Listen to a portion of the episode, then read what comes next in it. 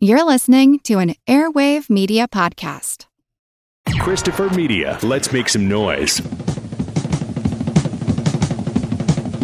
Let's go, Lloyd. One, two, one, two, one, two, three, four. If you knew what winning that contest means to me and my friends. Five years we've been playing 15 bucks a night club dates in places like Modesto and Redwood City. And you really think you have a chance to win? We're gonna be up there on that stage in the finals. Pinsky, Daniel. Height, 6 feet. Weight, 150 pounds. Occupation, part-time in a cab. Sorry. Part-time on a stage. Love is why I live. Full-time, on the run. Hey! What's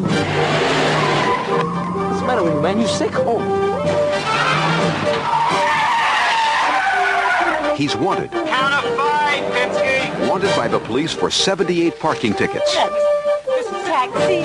and three murders. Last night I had a chance to clear myself. Now I'm a murderer on the front page. Morning. Wanted by a girl named Amy That's real good, huh? forever. Find Pinsky. Pursued by just about everyone for a monkey. Get off me! Get off me! Everybody's killing each other for a monkey? Precisely. You little knocker. You little niche. This ain't no ordinary monkey. One of our men is missing in action. Pinsky! Pinsky's out there somewhere in no man's land. Cut off from his outfit. Look for Pinsky over hill, over dale, over every dusty trail. The halls of the Cow Palace to the shores of Sausalito. Men, find them. Who are you? What is this place? Who are those goons out there? Why can't I go? What's going on here?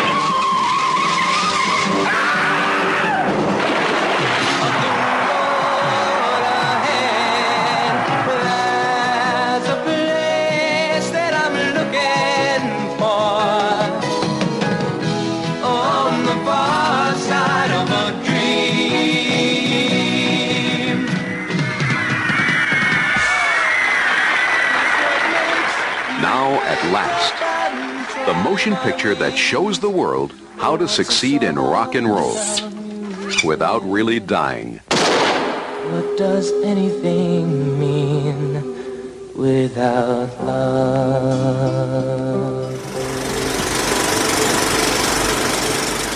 Welcome to the projection booth. I'm your host, Mike White. Joining me once again is Mr. Morris Bursztynski.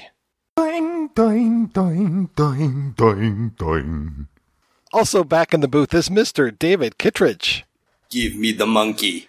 On this special episode of the projection booth, we are discussing the 1980 film from director Jeff Werner, Die Laughing. The film stars Robbie Benson as Pinsky, an immigrant. Is he an immigrant? I thought he was Russian at first because he talks with a weird accent sometimes, but then not others. I guess he's just a cab driver. He was born. It was orphanage. He was like, isn't wasn't isn't his parents dying? He's in an orphanage. They they did that in this the whole bit there with the slides. He's a cab driver. He's also an aspiring rock star. As most cab drivers do, he inadvertently gets mixed up in a web of international intrigue. We'll be spoiling all of the many twists and turns of Die Laughing, so if you haven't seen it, you're in for a treat and you've been warned. So, Morris and David, I'm pretty sure that this is a first time watch for the both of you, and I'm glad you're brave enough to go on this journey with me. Yeah. Anything for early 80s Orion movies. Like, you know, that's a whole subgenre of like Orion during this period that really we, you know, needs to have a deep dive. I caught this one on cable. I was working at a cable station, uh, cable um, service, whatever, Comcast, and you know we get free cable. We were sitting in the lunchroom one day, and I caught this movie about midway through, and I think I actually recognized the point where I caught it, and I fell in love. I was just like, this is the most batshit crazy movie I have seen in a long time. I was unable to find very much information about it at the time. Still kind of tough to find a lot of information about it. The Wikipedia page is like, this happened. And that's, that's really it. The last time we talked, uh, Heaven had no Wikipedia page, so at least there's something there. This was a teen heartthrob Tiger Beat cover model vehicle, really. oh my God, is Robbie Benson just dreamy or what? I am not of the age where this would have like done something for me because in 1980 I was eight. However, his hair distracted me the whole movie. It looked like I was like, if I had seen this at any, okay, I know this was the style. I know this was the style. I'm aware, but it looked like somebody like shaved like a hairy man, made a wig and threw it on his head. Now I know all of the all of the teen people of this era had that kind of mop top, but I swear it looked like it must be uncomfortable in the summer. It has to be, right? I mean, you know, I, I'm I'm bald, so I don't have to deal with this, but it's like it just looked unwieldy. I'm just wondering whether Leif Garrett had stopped being a thing because by 1980, when this film came out and this was his style, both David Cassidy and Leif Garrett, who were probably the greatest purveyors of that mop top, whatever you want to call it, wasn't that in the ground? And I mean, w- when we get to the music, we'll probably be discussing a little bit more about the hairstyles and the look, but. I think they were probably on their way out because this was in that kind of like pivotal moment when disco died. And then, you know, basically we went into like new wave. but this was just before new wave. This was like right on the, on the cusp between that look and like pink mohawks, I guess, like two or three years later. And we are talking prime Robbie Benson here. This is just post Ice Castles Robbie Benson, pre The Chosen Robbie Benson. This is when he is in his prime time. This is, uh, you know, and this is how I remember Robbie Benson to be with that mop top, with that kind of Ice Castles thing that he had going on. I always, I was very shocked when like Beauty and the Beast came out and I was like, what? That's Robbie Benson? What are you talking about?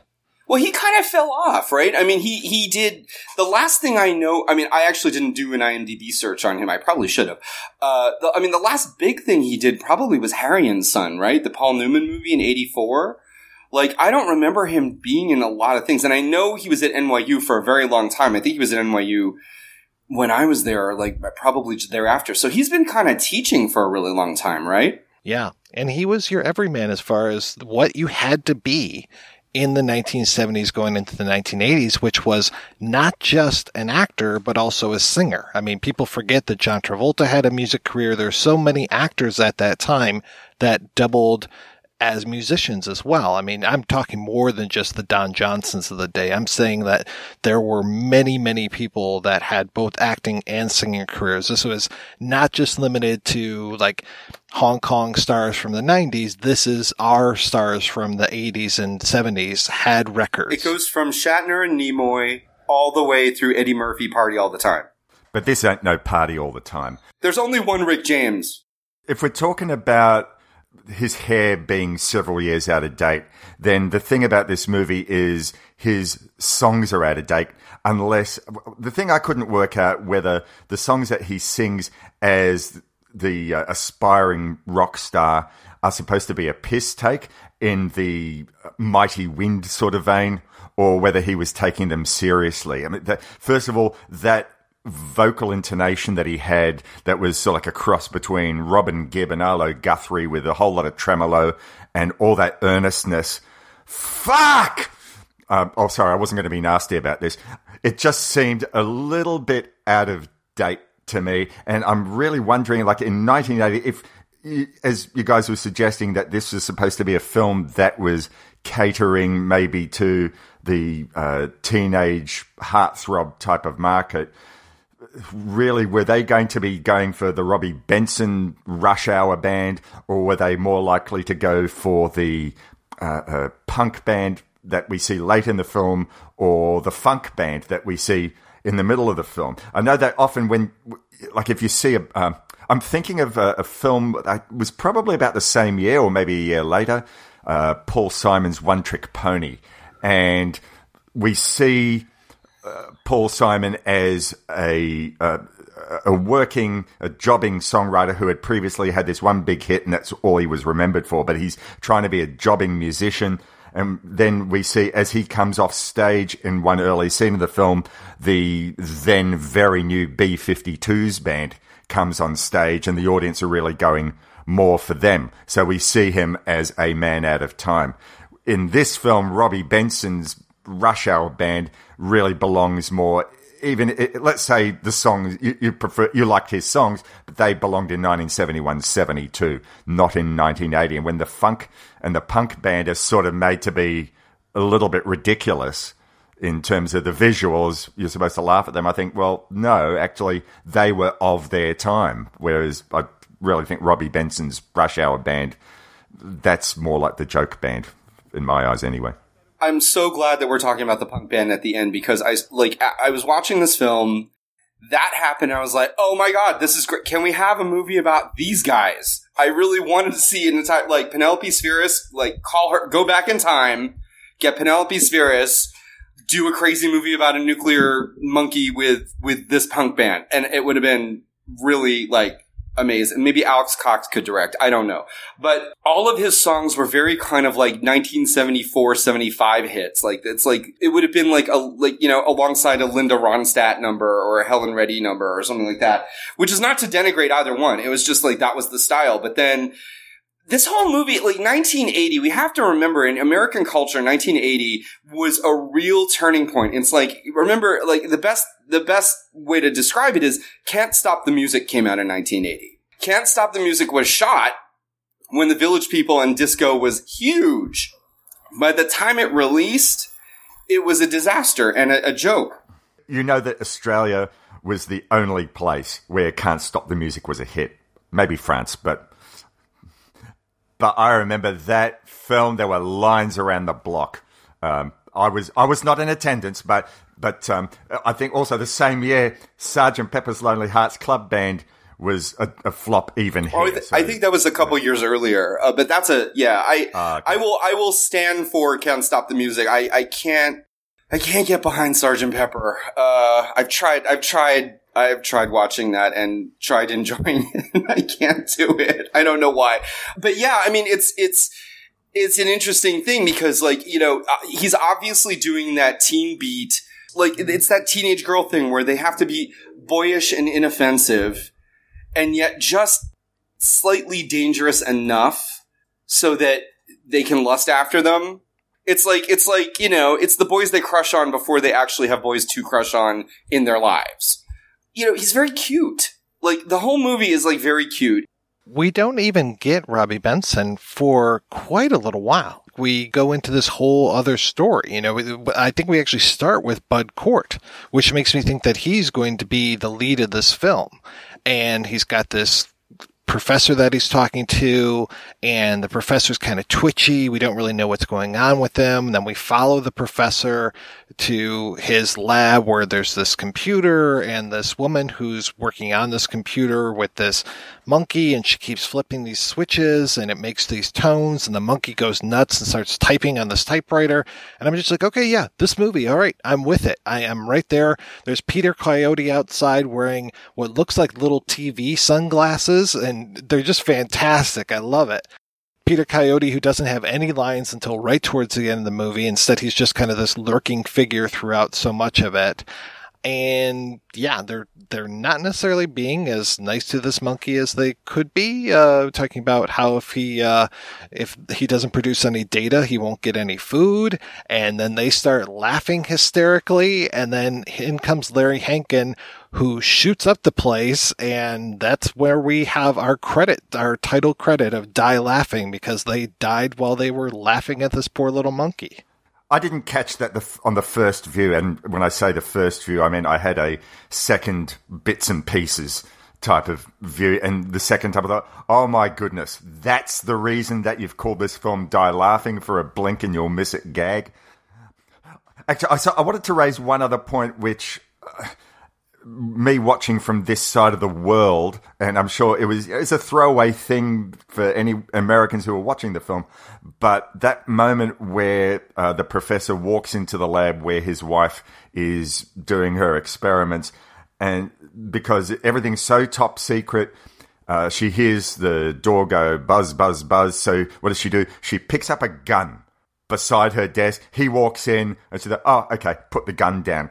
And from this from this side of the world on 2019, everything that we read in the paper about all the gun violence in America and all the shoot ups and all that. And I'm thinking, even in this film with these characters who are, you know, quite clearly they're not going to pull a gun out and shoot shoot up people, but it's so ingrained in the culture, it's seen acceptable in a 1980 film to just pull out a gun. Oh no, it's something that's acceptable. I'll just put that down. Where, where does a a scientist working in a lab, even in a top secret lab, where does she have a gun over better security doors? I don't know. Just that that bit illustrated a lot for me. It reminded me of that scene from Three Days of the Condor. The secretary at the front, before anything happens, has like a a, a forty five, but that uh, you know it's a CIA like outpost or something. So. I, I that's that was the reference I got. I, I don't probably probably wasn't a reference, but it's like that's what it reminded me of. Did we talk about Larry Hankin getting the acid in his face? Oh, that was gross. I missed that. Speaking of blink and miss it, I missed how he got the acid in his face. Yeah. Well, no, he threw it. The professor threw it at him. I, I just want to point out, and I know this isn't the point. I know, like, because there's going to be people listening to this podcast who love this movie. The monkey is taught these computer codes or something, right? And that's what everyone wants. The, the, the monkey has the codes in its brain, right? Because the professor taught the codes to the monkey.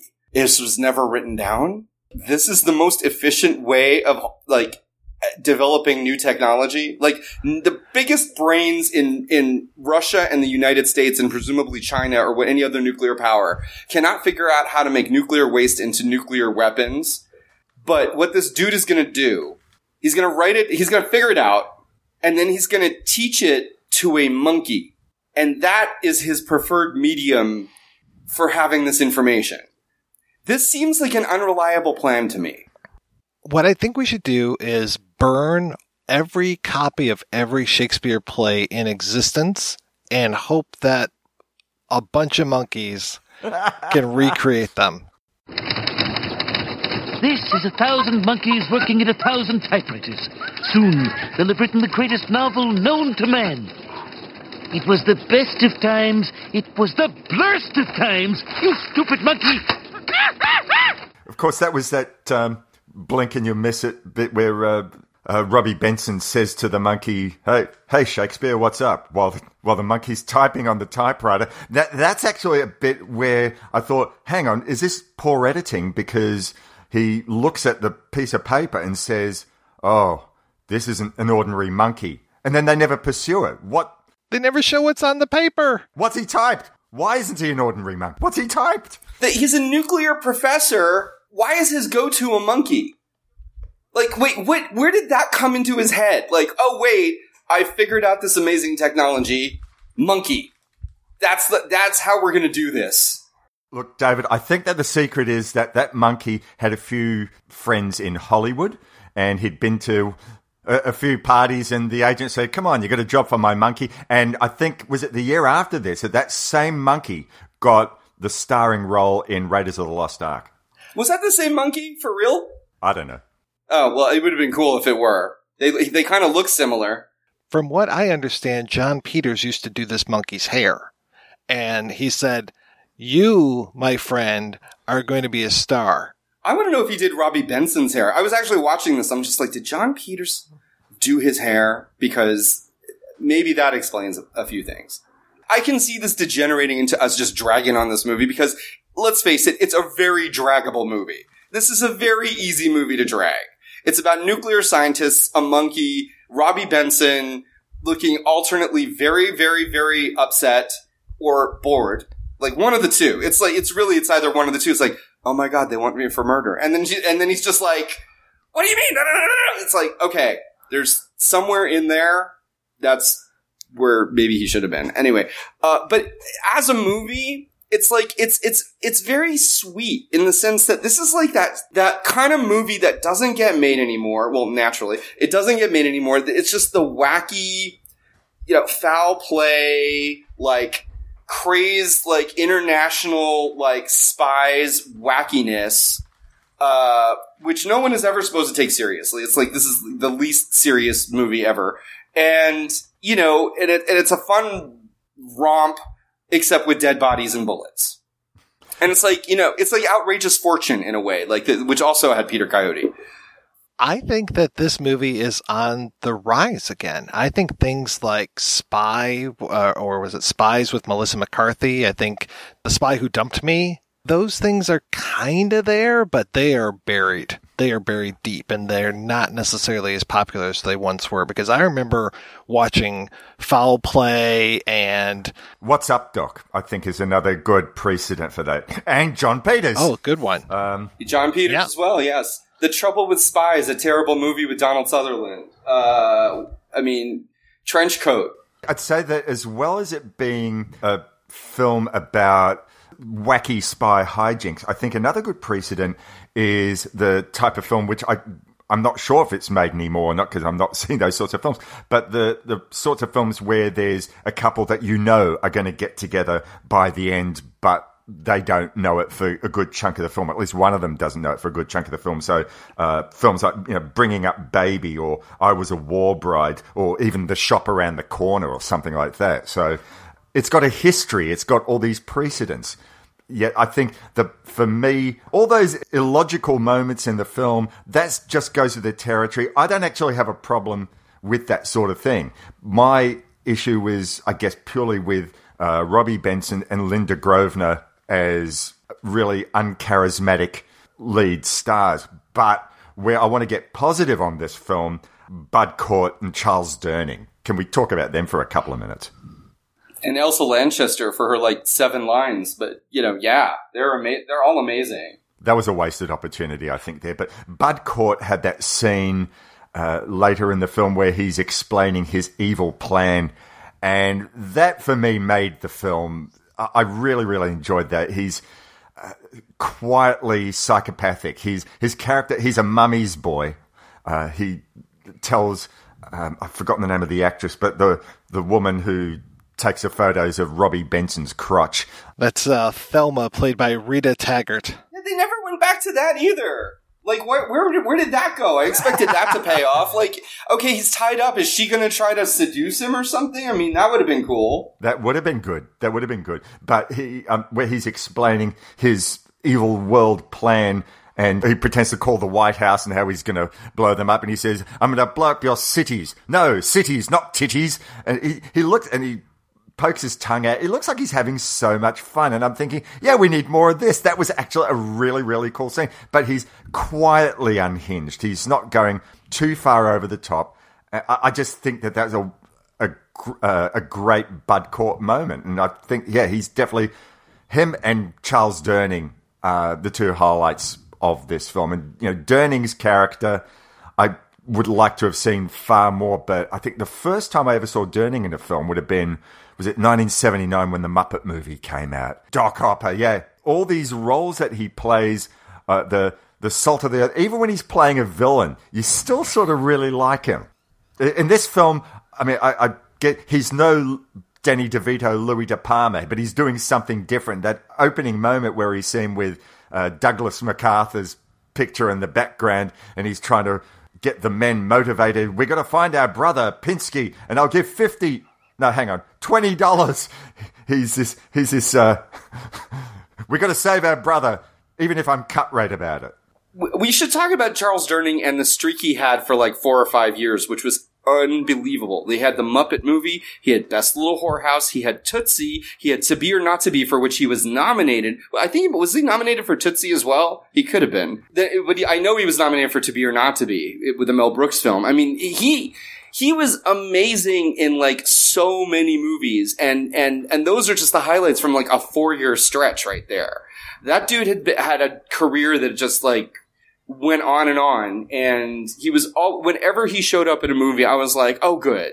This is like it's one of the he's one of those actors that whenever he shows up you're like oh at least those scenes are going to be fantastic. Like he could be in the worst movie ever and it's just like oh okay it's charles durning i'll watch he's great He was so good in Best Little Whorehouse. His act, and especially when he would put his hat on sideways and then turn fast, and it, the hat would line up with his head.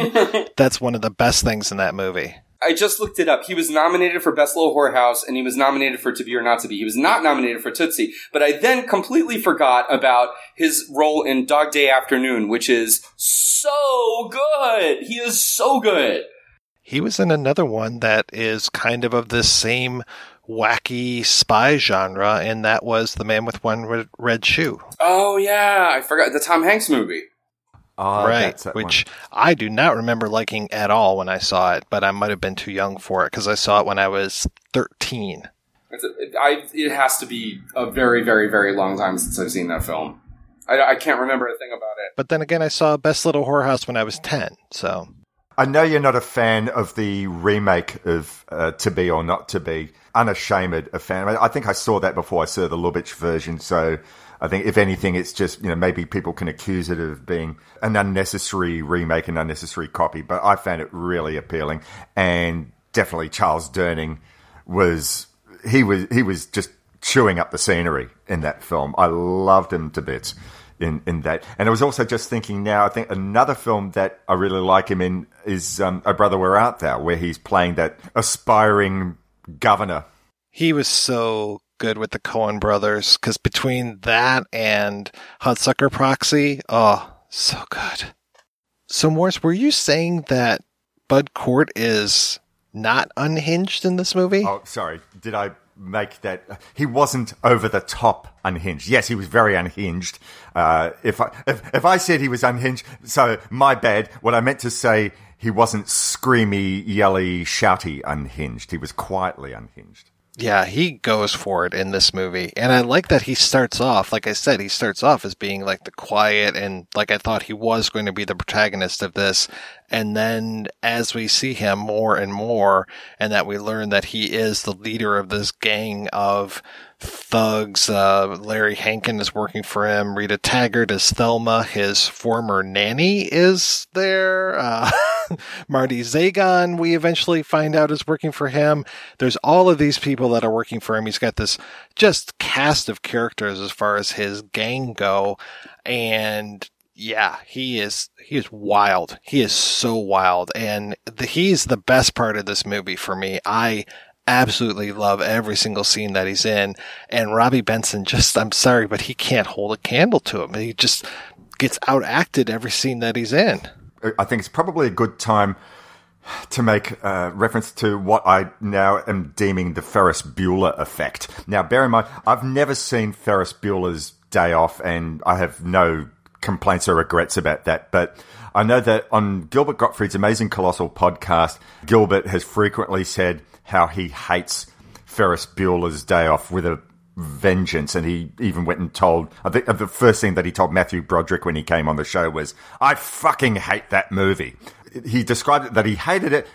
He hated it because ostensibly we're asked to side with a character who is narcissistic, very, very selfish, and the villain of the piece is supposed to be the principal who's just doing his job and trying to get this guy who's playing truant to go back into school. And I ostensibly see Pinsky in a similar sort of way. What does he do? He's driving this cab around, doesn't really like his job. He goes and loads it with speakers, and all he does is he he is um, unaware of the fact that the professor who's sitting in the back of the cab has been shot because he's so obsessed with his music that he's listening to on his headphones. All he thinks about is his band. All he thinks about is his music. He's going to quit that cab job first chance he gets, and he crashes one cab and steals another two off his off uh, the Charles Durning character.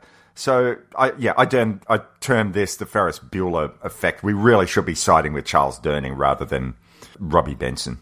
I do want to make a mild defense of Ferris Bueller, just very mild. I, it's I I there are people I I am I am in my mid forties. There are a lot of people my age who love like irrationally and crazy. There are a few movies like Princess Bride and Fish Called Wanda, and like they're, they're that that just like there are people that just like oh my god I love this movie, and it's like the thing with Ferris Bueller is I don't think it's about siding with a narcissist who's selfish as much as it is it, the the moral, if uh, if there is a moral of the story, and I don't know if we're completely off track, the moral of that story is that life is not fair. In other words, the principal is like, you need to be in school. You're taking a day off. You're going to get away with it. It's it's the fact that he gets away with it is what galls him. It's like, how dare you get away with it? And then he goes, he doesn't just do his job. He goes way off his job and he like goes to his house and he tries to like all this craziness happens. And you know, I, I think that the, the takeaway from this is sometimes you just have to let people be themselves. And if we're to extrapolate that, I would say that Ferris Bueller is going to have a very hard time in middle age. But that's just me. He would be a horrible coworker if like he keeps getting away with it if he's the guy that keeps like you know oh i'm going to work from home today or you know just like and then you see pictures of him on facebook and you're like boss look at this what what's going on he, he's over at the ball game it's like oh well you know that ferris oh well Yeah, but no boss would do that. He would be during the the inevitable layoffs. He would be the first one laid off. So he, he i don't know I know. you haven't worked with some of my bosses Oh, that rascal! He's at the ball game. He said he was sick. Oh, geez. What do you mean she puts a meeting on her calendar every Friday from 3 to 5 and then just leaves? What do you mean? There's a real wasted opportunity with Charles Fleischer. Charles Fleischer is one of his bandmates, and I think he's the only bandmate who actually gets any sort of lines. And he's got that strange scene where he's wearing the mask and then he takes off the mask, he's wearing another mask. And it's just one of those like, cause there's a lot of quirky scenes in this movie and that's kind of how it lives and breathes is through its quirkiness. And I'm just like, okay, yeah, but give me more. Give me more Charles Fleischer. I want more of him in this. But instead, most of the time, he looks like he's just bored out of his mind playing bass and maybe blowing some harmonica during these just like you said, wretched songs that are going on. And we should talk a little bit more about the music. I was very surprised that Robbie Benson actually put out Mr. Weinstein's Barbershop as part of his I'm Not Dead Yet, which tied into his uh, autobiography from 2012. And it's like, really? Wow. You're putting that on there? that, that's a good song for you, huh? Personally, I'd much rather be listening to uh, Old Joe's Place from A Mighty Wind than Mr. Weinstein's Barbershop. And there is a promotional 45 of the second song that he sings for the, I mean, he's doing full songs for these talent tryout auditions. That's quite a bit, but there is a 45 of that second song that he does, which is hopefully, as we speak, on its way to my house and will be gracing the end of this episode. Are episode. you serious? Oh my god, I can't wait for this.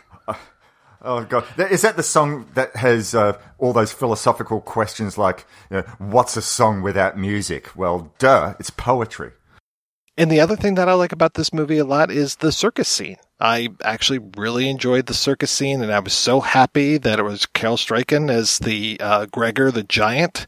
And uh, I always love seeing him show up and stuff. I was very excited to be able to talk to him about his work on Die Laughing. So that was pretty good for me. Yeah, that is a funny scene. Basically, after um, Zukov goes back to to the main tent, the strong man and Benson are left on their own. How they eye each other off, and how uh, Benson escapes. You couldn't describe it to someone who hadn't seen the film. He escapes by cracking a watermelon over his head. That, yeah, I got to admit, that actually did give me a chuckle. I mean, it could be completely rote, and there are a lot of moments where you're like, okay, I've seen this before, and okay, yeah, I figure that that's going to happen, but it was nice to see. The other thing um, that I was very happy to see was uh, Pinsky and his entire band dressing up as Hasidic Jews and going into the uh, theater through a different door, and I was like, wow, Robbie, in a couple years, you're going to be playing this uh, in The Chosen. Not since Fiddler on the Roof has there been a movie with this kind of feeling. I was left wondering why does the band need to get dressed up in in uh, Chassid garb? Because really, he's the one who's on the run. And when you think about it, in all the other parts of the film, for a guy who's on the front page of the newspaper and is a wanted man, he's not really doing much except in that scene to disguise himself. What does he do? He uh, steals a cab and then he goes out to the phone booth to call his girlfriend to find out how the monkey is in full view of everyone.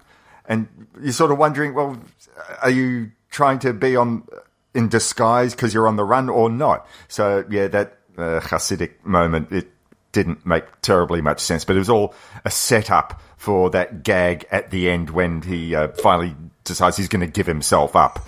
And uh, Pinsky, Pinsky, okay, Pinsky, you know. No, Pinsky, I'm Minsky. It's uh, straight out of the Jazz Singer 1980. Felt it felt like it. And what's up with that weird product placement for Three Musketeers that happens around this place where, where he's shoving the Three Musketeers in his mouth and he's in that room just freaking out? I'm like, what am I watching here? This is amazing.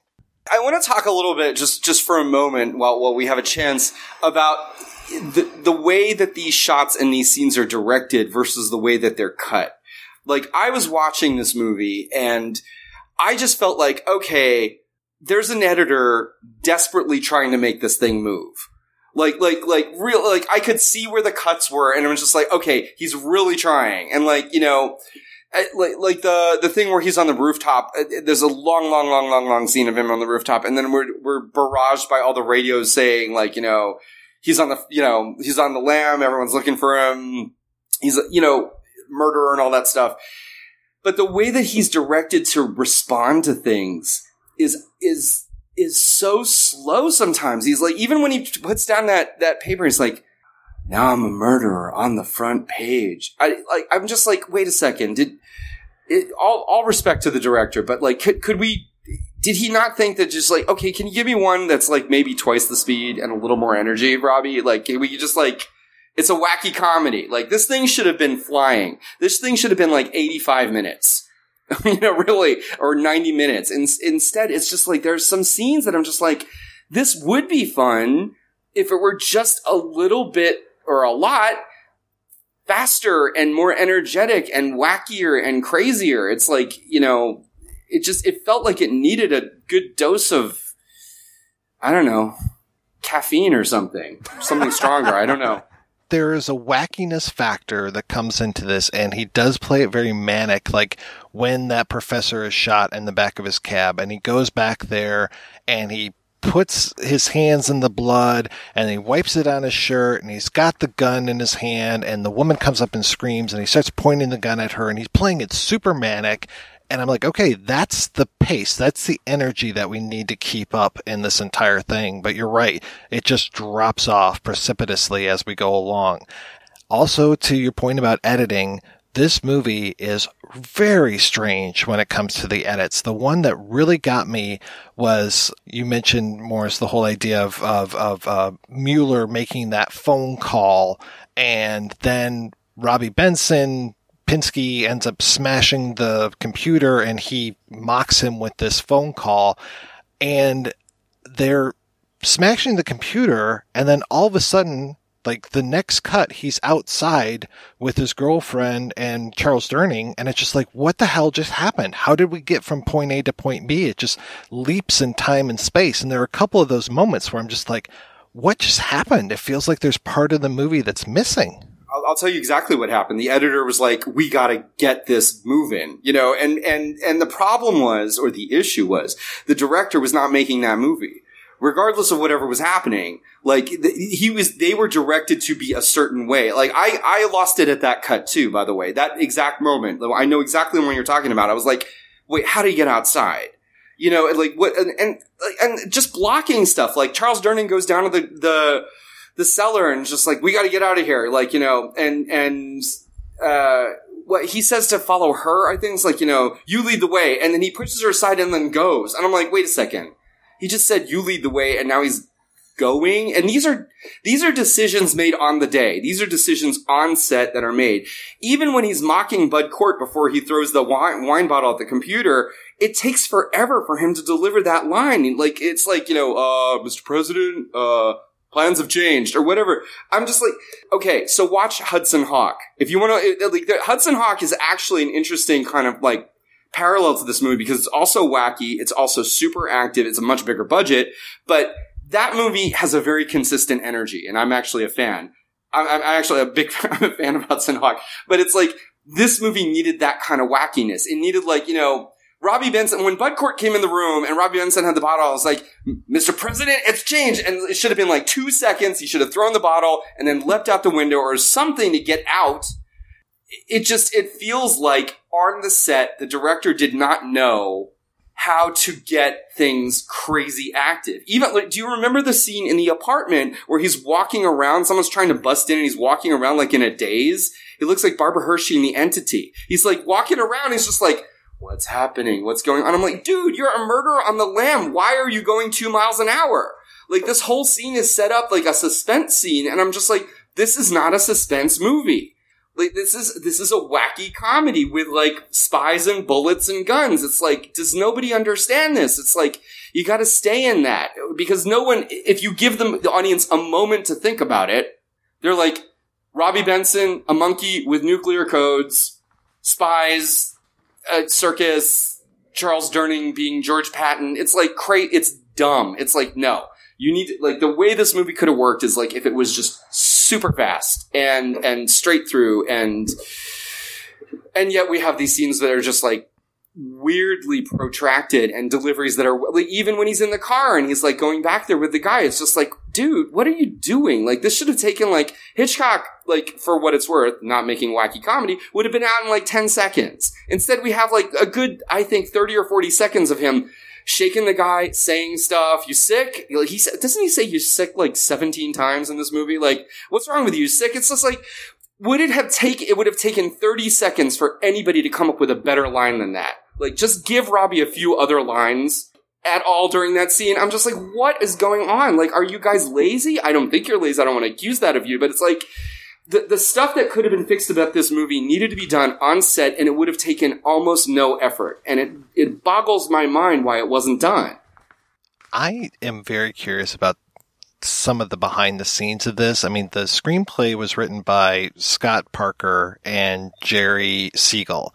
And Jerry Siegel is Robbie Benson's I guess it's his father, right? Married to Ann Benson, but it's the Benson name. It's not the Siegel mm-hmm. name. And then Scott Parker, he has two, two writing credits and that's it. And I'm just very curious, like, is there another Scott Parker out there who is getting miscredited or something? He changed his name to Akiva Goldsman. You can't, you can't find out. It's a Velvet Goldmine situation. If you find out, they'll try to kill you. Breaking the story right here. But I'm just wondering how much was this Robbie Benson as the son and Jerry Siegel as the father going, this is a vehicle. This is the vehicle for Robbie. He's going to make it. He's going to be big with this. He's going to do it. He's going to be bigger than Chevy Chase in this movie. And they just didn't know necessarily how to do that. It just, yeah, it just doesn't seem to work. Robbie, you didn't swallow your charisma pill this morning. There's another scene that is super protracted too, which is when Peter Coyote finally says, Hey, I'm from the FBI and I'm going to save you and I'm going to kill the monkey. And then Pinsky like goes down below decks and he's there and he's like waving his arms out and she's supposed to drop the monkey. And then we never see, he never pulls his arms back in with the monkey. It's like, the the scene ends at the wrong place, but instead there's all of this like them creeping up on her, them creeping up on her, and it goes on for way too long, and then the payoff never happens. I could pick apart a lot of this stuff because there are a lot of these moments, like even in, in the big finale. So we've got the Battle of the Bands, and I'm so glad that you guys like the Lloyds, the punk band, because I love them. I looked them up on Spotify. I'm like, are they on Spotify? They're not on Spotify, unfortunately. But I'm like, I, I totally want that song. If you get that song, I want a copy of it. I am looking for it, and I found all these pictures of Lulu, the lead singer, and Peter, the the the lyricist, and I'm like looking for more information about this band. I was just like, wow, these guys are great. And then Pinsky gets on stage with quote unquote Rush Hour, his band, who are anything but rushed, and they throw a cold bucket of water over the entire audience. It's just like, okay, we're going to go from this high energy punk song to this folksy kind of shit. And I'm just like, what the fuck is going on? And then you got Mueller coming in wearing these uh, incredible kiss type boots with all these spikes on it. And then all of a sudden he breaks through the ceiling. It's like you were standing there a few seconds ago. Now you're breaking through the ceiling and he lands and then Pinsky never wins the battle of the bands, but instead says, Hey, this guy has Kiss concert tickets on him all over his body. And I'm expecting all these people to start ripping off his clothes but that doesn't happen either. and I'm just like, come on. And like, you're aware of Kiss. Why can't your band be as good as Kiss? Just seemed quite unusual to me that the audience goes nuts for Rush Hour and yet they'd go crazy for the idea of getting free Kiss tickets. I mean, it sort of seemed a bit of a contradiction in terms. But just while you were saying that, Mike, it, a thought came to my head. We spoke previously on the See Here podcast together about the uh, uh, Kiss meets a Phantom of the Park, and a thought just occurred to me that it could have been a better film because as much as you know we like Anthony Zerbe, hi Heather if you're listening, as much as we like Anthony Zerbe, I don't think he did a terribly good job in that film. But if Bud Cort had been the crazy Oh, professor in that, I reckon. Kiss meets a Phantom of the Park would have been a better film. Yes, I completely agree. That is a great idea. And I wanted to point out also, it's the same thing that happened at the beginning of the Apple, where you had a really interesting song and then you had the really bad downer folk song, and apparently everyone likes that more. Have we seen the Apple? Because we need, like, I, I wholeheartedly recommend the Apple. It came out the same year. Listen, I got to tell you, David, we covered the Apple as a request on on my podcast. See here, and I, I'm not just saying this as a figure of speech. I literally felt like I was having a heart attack while watching the film. I hate that film so much. I fucking hate it. I did a very big episode on it. I love that movie and I managed to get so many good interviews for that. I actually got to talk to Menachem Golan and I was able to speak to both Iris and Coby who wrote the music for that. So I was very happy as well as some of the stars, including, uh, Joss Ackland who played God. Did you ask the songwriter how he came up with such a great lyric like "Meet an actual, actual, actual vampire"? I mean. Amazing. That's okay. That scene is amazing. All right. Like I will look, and and then there's that ridiculous like sexual metaphor song with no metaphors in it whatsoever. It's like I what what is she saying? Like come into me, or it's just unbelievable. I'm like, am I watching this? Is this for real? And of course, you can't. The speed number. Anyway, I, I could go on about the Apple, but yes, at the beginning of the Apple, they have that rockin' number, right? With and and then they're talking about how they're like 120 heartbeats and stuff, and then they have that like la la la la la la la, and everyone's like, "Oh my god, it's amazing!" It's like, okay, no, not even in the future world of 1994 is this amazing. know your audience. I mean, the audience who goes crazy, like you said, for the Rush Hour band is not going to be all into to Kiss. And I thought that Bud Cort's boots were like a tribute to Kiss, and I was so excited. And you know, like when he starts pogoing and stuff to the Lloyds, like just a little bit, I was like, yeah, all right, I can get into this. And I was hoping like music would really open up Mueller and like he would become a different person and be like, oh, screw this, I'm going to join a punk band or something like that. But it's like his defeat is just so nothing. It's just there's a throwaway line where he's like, I don't like to be touched. And then Robbie Benson or Pinsky's like, oh yeah, he's got kiss tickets hidden all over him. It's like, oh, okay. It's like the end of Perfume, which I went over with you on this podcast. oh, well, that would be fantastic had they just torn him apart that- until he was nothing. Isn't that the implication that like the crazy teenage fans like ter- maybe maybe maybe this is Robbie Benson saying something about like the pressures of being a teen beat model. Like oh, there you you know go. maybe maybe there's a level here that we're not we're not we're not paying attention to. we have so skipped over Linda Grovenor. No, no, we haven't. We haven't. We haven't. I'm sorry, we haven't. She's. Let, let's talk about her. I'm sure she's very nice. She's probably a very, very nice person. Yeah, I'm. Sh- look, not casting aspersions. You're an actor. You're in a movie. You have a script. You have a director. You do what the script tells you to say. You do what the director wants you to do. Maybe she did all that. I hate bad mouthing artists. I really do. I'll be real nice and say I got nothing out of her performance at all. A void. It was not there. Should have been Tatum O'Neal. Should have been. Should have been the chick from um, Caddyshack, the pregnant one who wasn't pregnant. Who I thought it was from the trailer. I thought that was her, and then I was like, "Oh, that's not her. That's another, you know, woman from that era that looks exactly like her." But that's who I thought it was. I, I don't remember her name. Like the Irish one, you know who I'm talking about? The one who was with Michael O'Keefe, who you know missed her period and thought she was pregnant, but then wasn't, and ran around the golf course in a nightgown. Who was the short-haired girl? Oh my god! All my gay friends who know all of this are going to be so mad at me for not knowing these names. Who was the short-haired girl from Meatballs, who was also in Jaws 2, who had that like really screamy line, like shark? Her.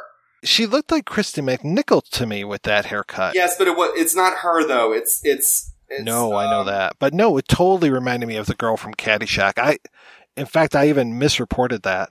But yeah, I feel bad for her because there's also supposed to be like a weird love triangle thing that's going on with uh, Robbie Benson and his girlfriend that he mentions, or it might get mentioned for him. I think it's uh, when there's like a briefing. She's cheating on him, and and then it's done. Like she's that that's the, you know, it's like oh she's cheating on me, and then he falls in love with the sister. It's like okay, I guess that is done. Yeah, there's just there's a lot of missed opportunities. We haven't talked about Jon Peters yet, actually. Maybe we need to talk about him for a minute. Well, yeah, let's talk about Jon Peters, who was the producer of this movie, which might have been another factor insofar as this not being 100% successful. I mean, he had a touch. I won't say it was a golden touch, but he, um, he definitely was a powerhouse when it came to 70s and 80s films. Oh, Donna Wilkes. I'm sorry. It was Donna Wilkes. That's who I'm thinking of. Anyway, go back. Yes, Jon Peters. You, you can't say that he wasn't successful and you can't say that he didn't have an instinct for what the public wanted a lot of the time. Not every time, but, you know, he is probably, from what I understand, uh, especially alongside his, his future partner, Peter Guber, when they took over Sony Pictures or took over Columbia for Sony. It's detailed in that wonderful book, Hit and Run, which if you want to hear about Hollywood, uh, in the 80s, it's the best book ever. It's amazing. But Jon Peters was Barbra Streisand's boyfriend. Uh, he wanted to make a name in Hollywood. He wanted to do some stuff. So he was a, he, he had a couple of producer credits, right? On some Barbra Streisand stuff, like including A Star is Born. Yeah, Star is Born, the main event. But yeah. he wanted to branch out and do stuff that wasn't just Barbra. So, I mean, this was, I think, but also Mark Canton, who's in the credits as an executive, uh, he went on to run, I think, Warner Brothers. So, I mean, there's a lot of executive producing talent behind this movie with a lot of people who have, you know, or had extremely good instincts and were very successful, just not with this movie. Yeah, um, Jon Peters also produced one of his earliest producing credits was The Eyes of Laura Mars, and that's a movie that I would love to get the full enchilada, all of the behind the scenes stories. I mean, that it was based on a John Carpenter script and that they rewrote Carpenter. I've always wanted to read that Carpenter script, and Ir- Irvin Kershner, I think, was the director. He has a lot of people absolutely loved him, but then I know I've talked with Nancy Allen who could not stand him. So it's just like, all right, you know, what's the story here? I want to know all of the dirt. I want to know the skinny on that She, movie. she worked with him on Robocop 2. Correct. And just could not stand working with him. That's a shame because I mean, honestly, it's like, and I'm not a, I mean, I enjoy Star Wars, but I'm not a, a fanboy. But Empire Strikes Back is just a legitimately great movie, even even if you're not into the whole Star. And, and now it's an industry, it's a whole genre, and it's like you go back and watch Empire Strikes Back, and it's like just as a movie, structurally, the way it's executed, emotionally, it is just a fantastic movie. And a lot of that credit has to go to Irvin Kershner, who kept pushing Lucas to go further and be bigger. And Lucas was like, it's too expensive, it's too expensive. And he's said this himself. Um, but that movie has a, a grace about it that I think the rest of the Star Wars franchise wish it had. I totally agree. And Irvin Kershner also directed another funny spy movie, well, funny in quotation marks, which was Spies, the one with uh, Donald Sutherland and Ellie Gould. Yeah, emphasize the quotation marks on that one. And also Joss Ackland, who talked about just how fucking crazy that set was. I think it both has Joss Ackland and Vladek Sheybal, who played the devil in The Apple. Mr. Boogaloo. Yes, let's go back to talk about the apple more. That'll that'll No! All right, guys, we're going to take a break and play a pair of interviews. First up, we'll hear from director Jeff Werner. Then we'll hear from one of the stars of Die Laughing, Mr. Carel Struycken, and we'll be back with both of those right after this. You know, the girl from that. The, Yes. The Yes, I the know show exactly. on that. I know God, exactly um, who you're talking about. She has the hair. The The hair was, it, but it was different, and she has the the, the lips. She has the lips with the. Okay, Yeah. wait. She, no, she was just okay. You've seen her in a million movies. You know, But the- who, but the one we're that- talking about the exact same person.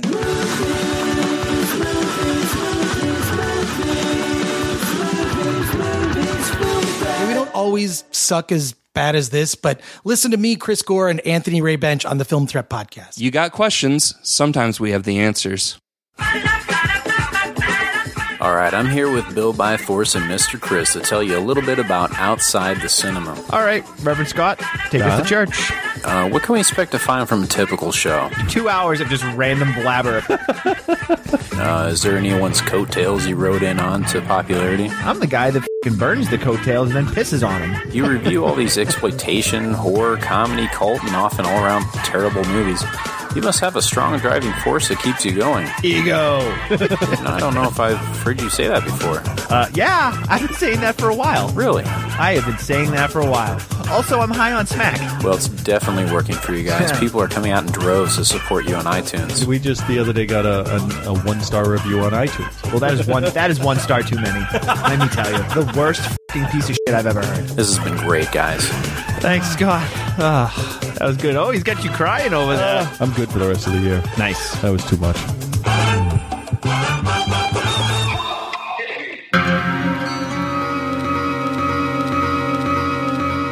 Do you like great music?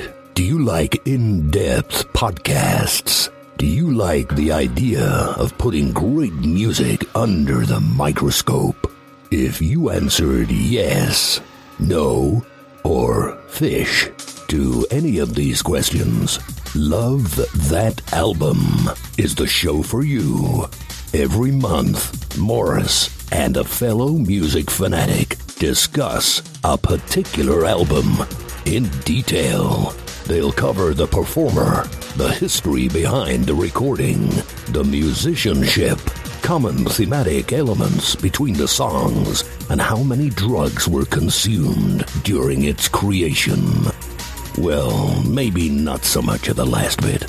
So, if you want to hear a podcast bringing perspective to great rock, jazz, folk, punk, and sea shanty music, then subscribe to Love That Album podcast at Apple Podcasts or download directly from lovethatalbum.blogspot.com.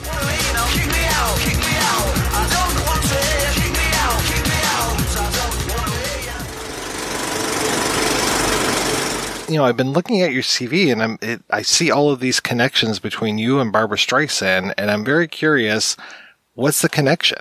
Well, it's a, it's a long one. Um, I think it started, um, I would say, probably uh, in the early 70s.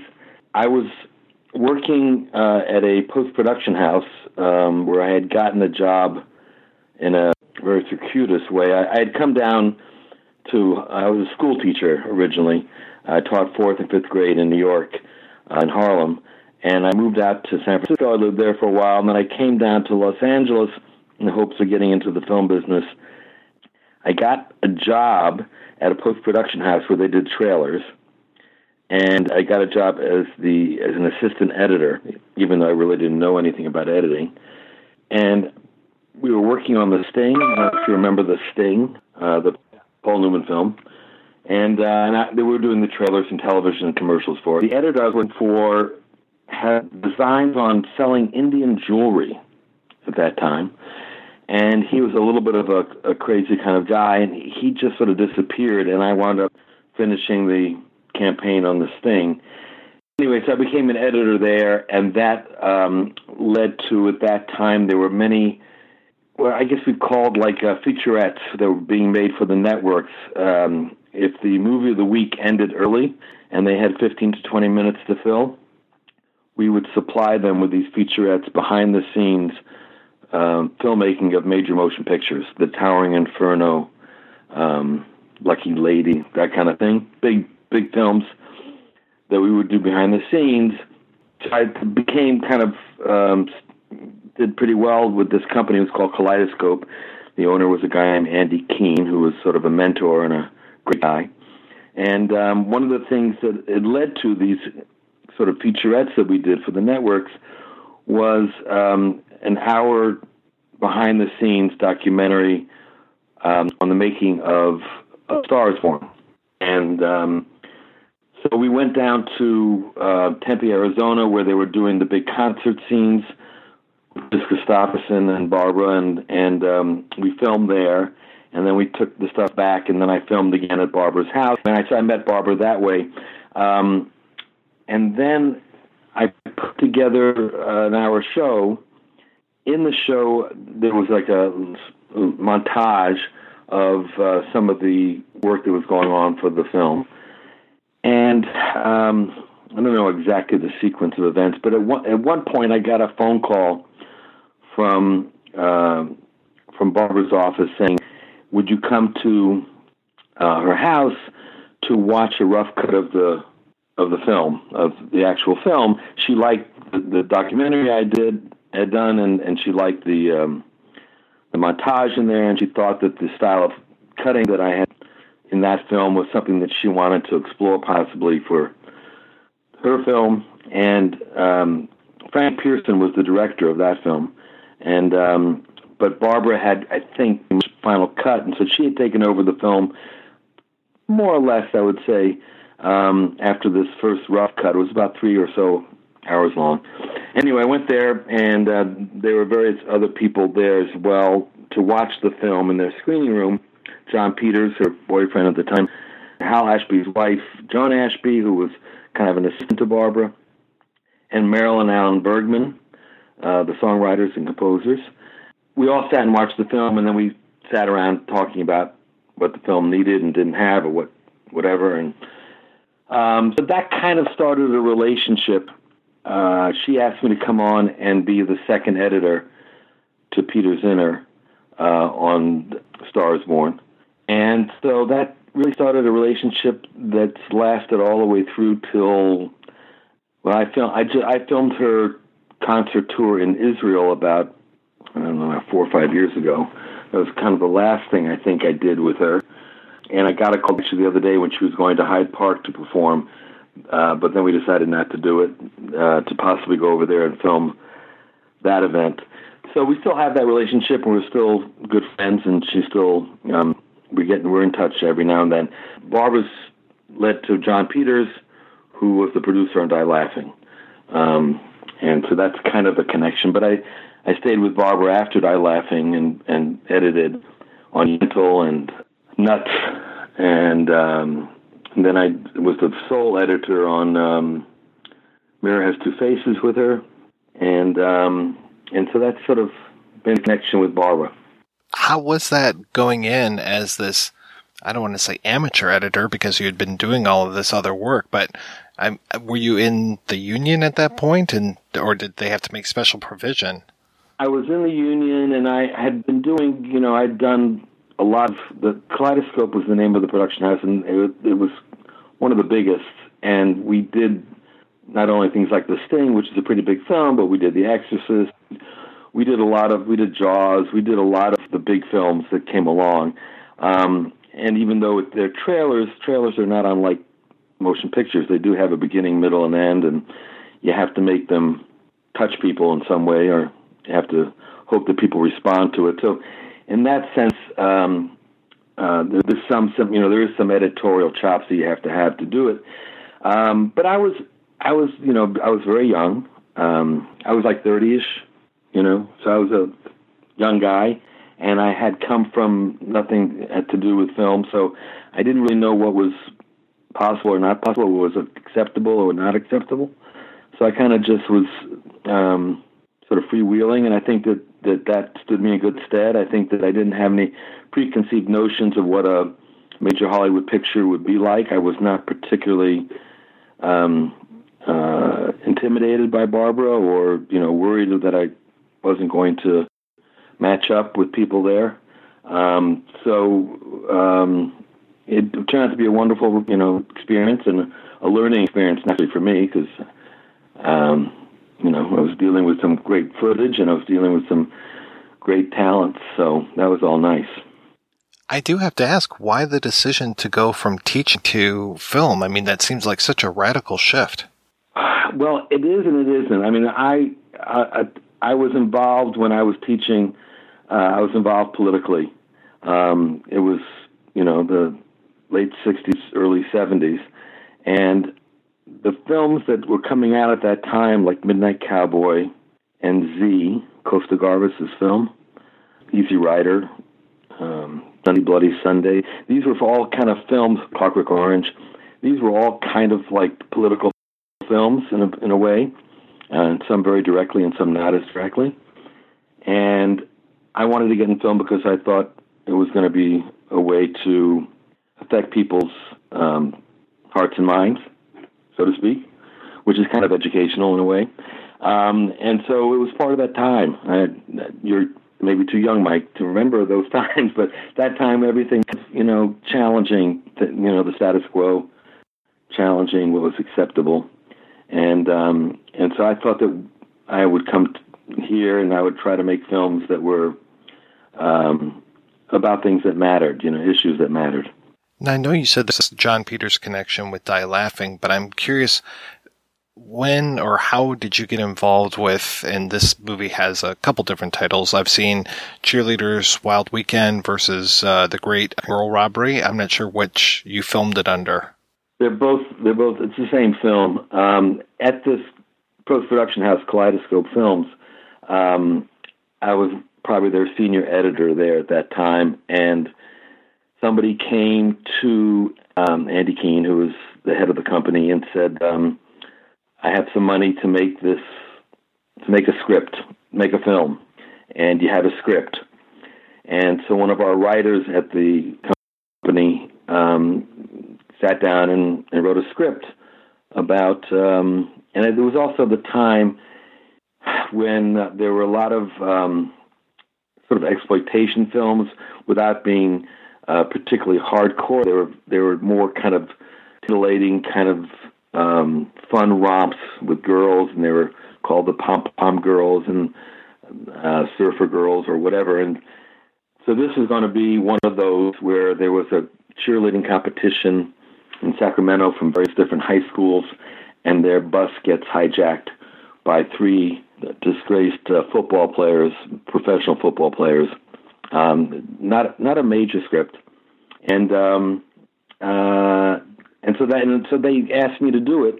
I did it for a dollar because I was an I was an employee there, and um, and I did my did my first film, which is always a great thing to do is to try to get your first film.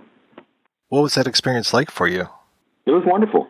Even a small film has the um, the excitement of actually working with actors, finding locations, lighting the scene, rehearsing, shooting, editing it. You know, it's so all the wonderful things that one might like about filmmaking, um, they were true about that film, even if it were not particularly stellar in its script uh, or in its acting or uh, its execution. But for a lot of people, there were people in there who went on.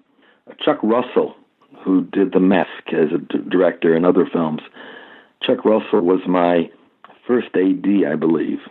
Um, there are a couple of other people who went on to do some major work uh, with major studios uh, and who learned, you know, on that film like I did. What was it like for you working with actors? Had you had that experience before? You know, I hadn't. I did a little bit in in college, um, and so that was probably my weakest um, skills set on the set. On the set, um, I was more. I mean, I knew. I think from my editorial and from you know when you do trailers, which is where I started, you see films. You see a lot of films, and you break films down, and so you really do get to know what made for a good film and why it was good, and also what made for a bad film. And so I would say that you know my experience with actors more in terms of giving them pretty much free reign in that they were hired because I thought they were good and that their work in the past had been good, and so I thought that they knew what was supposed to be delivered. And then in instances where I didn't think they had delivered what it should have been, that's when I would step in and, and make suggestions. Well, how did you get involved with Die Laughing? My relationship with Barbra and Jon Peters went from Stars Born to, I guess the next thing was Main Event and uh, I was sort of a, a liaison co-producer person, uh, sort of being a, um, a liaison between Barbra and the director Howard Zieff, who's a famous commercial director and as well as done, did some very fine comedies.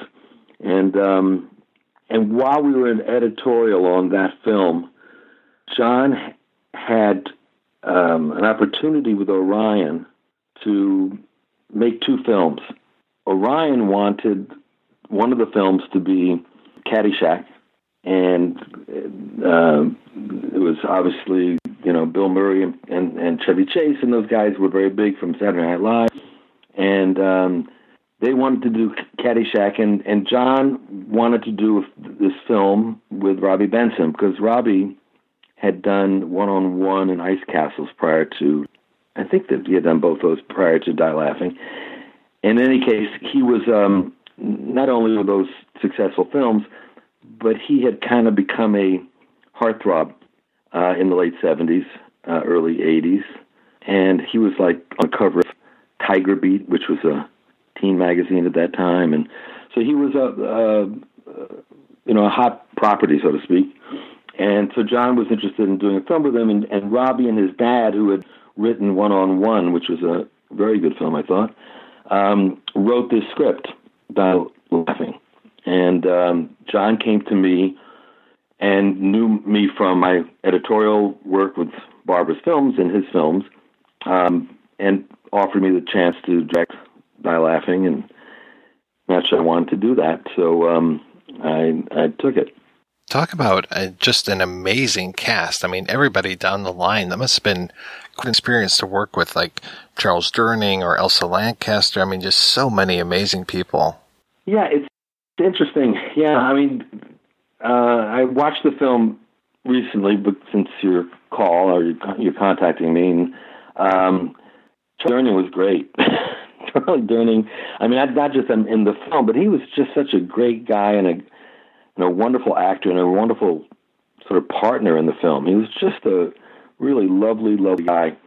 And there were a lot of people also in this film, a lot of people, there were some people in this film who actually, um, you know, Peter Coyote's first film.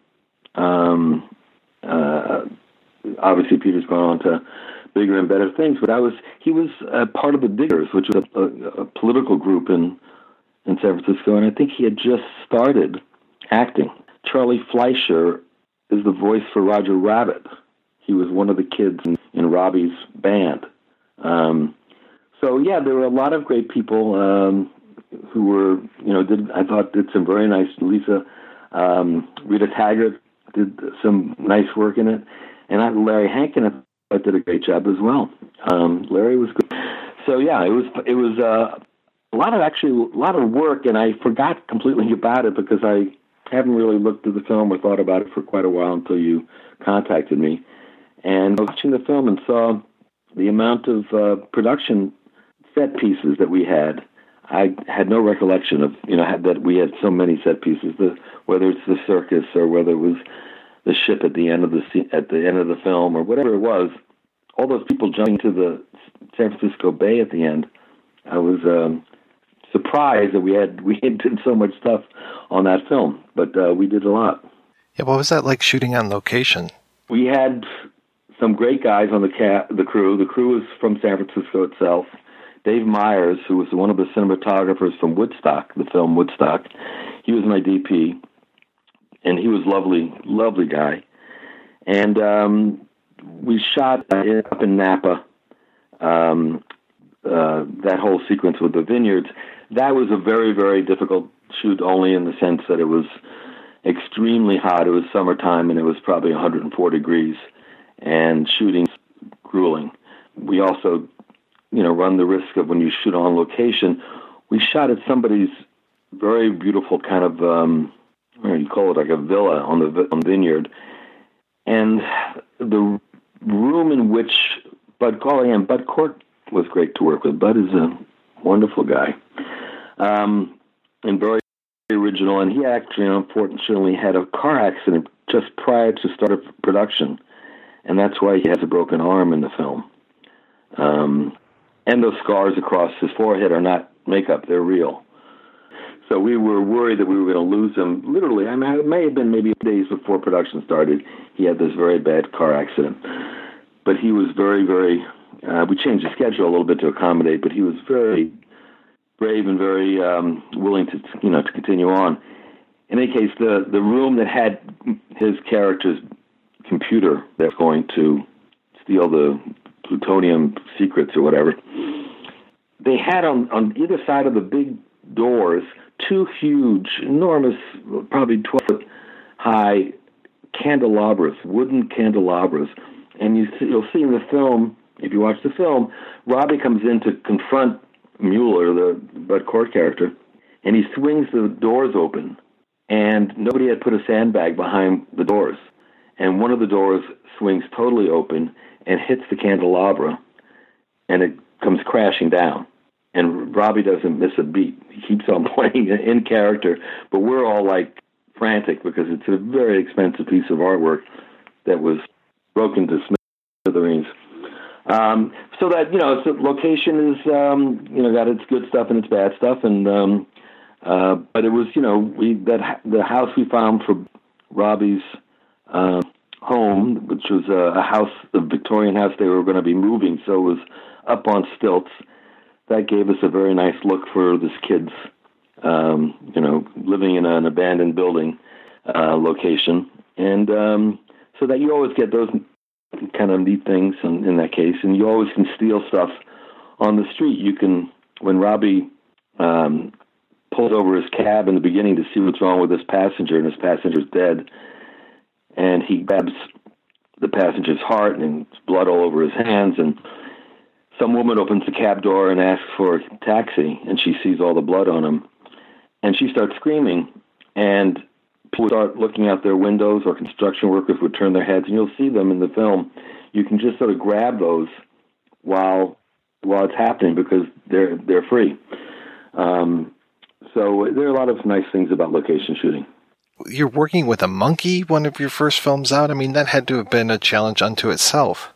Yes, that was not that was not the better part of of the workday was working with the monkey. Um, I mean, San Francisco does have all these incredible locations, so you do have the benefit of that. We found, you know, we found the club at the end of the film in San Francisco. We found the the ship in San Francisco. We we I had wanted the Russian circus to obviously have a kind of malevolent aspect to it, so I wanted it to be in the kind of in the clouds and in, in the fog. And we found this great area out by you know, the avenue San Francisco, but out by the ocean where it's always pretty much foggy in the summertime from like two in the afternoon on. So we knew that, you know, we were going to have a good four or five hour stretch of fog and clouds um, almost every day that we wanted to shoot there. And we did. And it was great. And there was no sunshine. It was all cloudy and foggy. So it affords you all that. The monkey uh, gives you just the opposite. It, it, it limits your it limits your your ability to to you know get out with take two because the actor may be fine with a act you know take two, and I may be fine with take two, but the monkey didn't work, and uh, and you don't want to constantly be separating the monkey from the protagonist.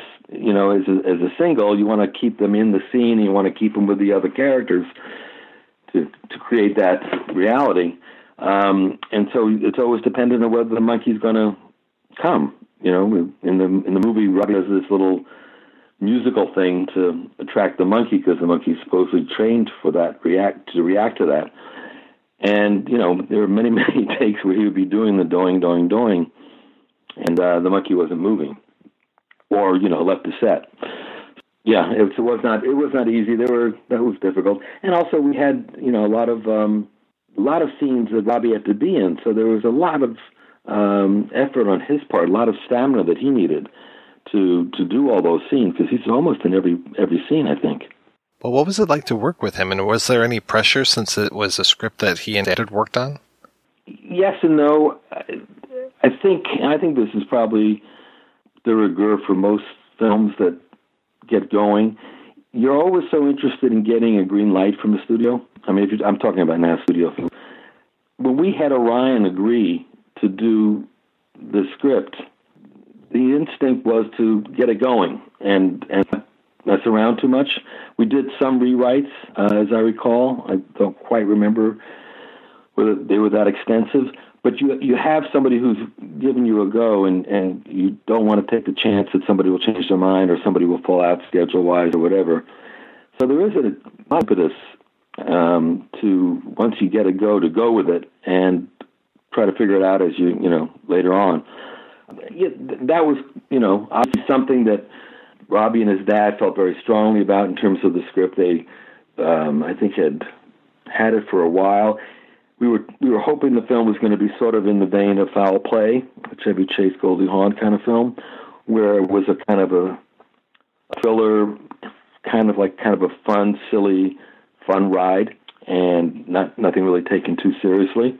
Um, and so there were, I, you know, I think there were things in it that worked better than others. And I, Robbie was always extremely uh, generous in in in not only ideas for scene or for or for um, performance, but he was always very much willing to do it again and willing to change it slightly. He's, uh, you know, he's, as you probably know, I mean, he's a, a real professional. Yeah, I know he would go on to be a director just, I guess it was about eight years after he would direct his first thing. Was he picking your brain as far as how he, the actual mechanics of directing was? You know, Robbie started very young, you know, and I think he was a director certainly right before I was. Um, I think he he knew what he you know what what was what worked and what didn't work, and um, I think he learned a lot from um, you know when he worked with uh, Paul Newman and when he worked on One on One. I think there was a you know a lot of learning that he did in terms of understanding directing and understanding where the camera should go and and and, and pacing and that kind of stuff. So, as you're rewatching the movie the other night, I'm curious what other stories are coming to mind as you're watching this. there was always the the question at the end of the the film when Bud Cort has to come down from the ceiling with these shoes that have these three inch spikes on them that he hopes will enter into the Robbie Benson character when he comes down. The question was always would and, and and he's there while the competing band against Robbie's band a punk band um, singing a song called "I Don't Like You." It was like the early early beginnings, I think, of punk music at that time. Anyway, um, he he appears at that club during this competition while they're singing. The punk band is singing, and he starts sort of pogoing around to the music. Big question as to whether that character Mueller would ever be doing that.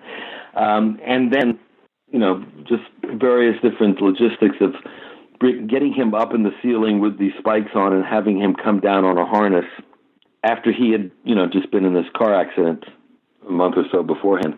That, that was the simple thing. I had no idea whether in one of the scenes we'd ever get the monkey down from the from the street sign. Uh, the monkey climbs up a street sign to the top of the street sign. And it's, I don't know, two in the morning, three in the morning, and it's not working.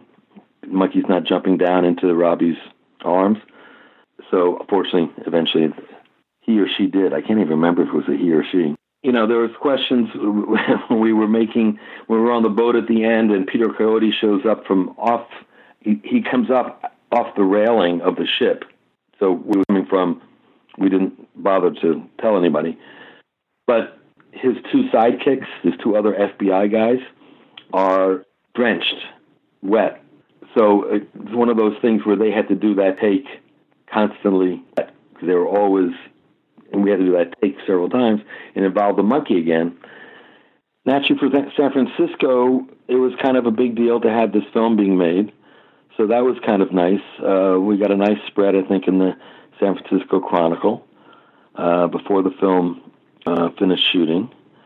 The, I, I know that when we had the, the, the police staking out the uh, temple, the synagogue in the film, where Robbie runs in with his band in order to avoid detection, so they can get to the finals of this um, or the semifinals of the of the singing contest.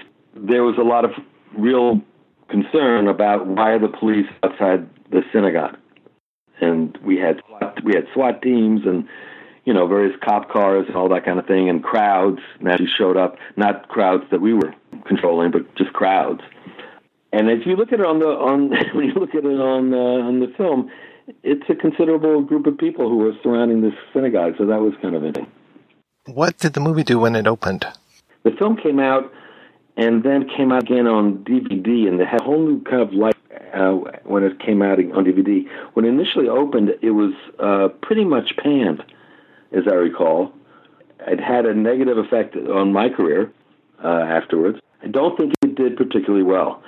Interestingly, though, when I read, which is kind of interesting, when I read some of the reviews on Amazon, where you can, you know, Amazon Prime or IMDb or any of the places where they have reviews of the of the film, they're basically all very positive, and uh, I find that really kind of endearing in a way because I think uh, there are people who saw it as kids and really really liked it, and have gone back and watched it on DVD or on on streaming with their kids who really like it and they have certain little things that they actually you know remember from the film. I don't know if you've read them, but they're they're they're fun and they're interesting in terms of how what things in the film stuck out and really they really enjoyed.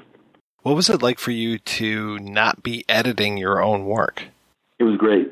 In fact, I should mention Neil Travis. Neil Travis, uh, unfortunately, has passed away, but Neil was a wonderful editor, Academy Award-winning editor after the film when a direct, when a director starts a film, um, they're kind of they kind of marry the writer, and um, and they have a really, you know, ideally wonderful marriage. But then production starts, and he kind of leaves the writer and and takes up with the cinematographer, and you have a really nice marriage for eight weeks or so with that cinematographer. And then when production's done, the director marries the editor. And, you know, obviously there's other side relationships with the actors during production. But then you marry the editor, and the editor um, really gives you a whole other sensibility about what you've shot, how it plays, how it might play, uh, how it might play differently this way or that way. Um, we were cutting this on 35 millimeter.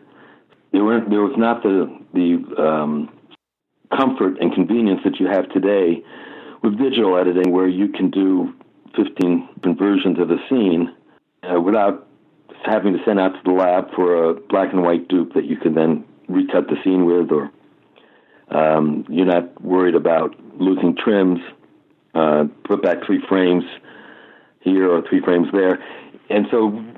And when we were shoot, when we when you're doing that kind of editing, the only real time you have um, to play around really is is when the editor is like taking a reel of film down from the from the shelf and putting it onto the, in this case, either the Moviola or the KEM Steenbeck, the old editing machines.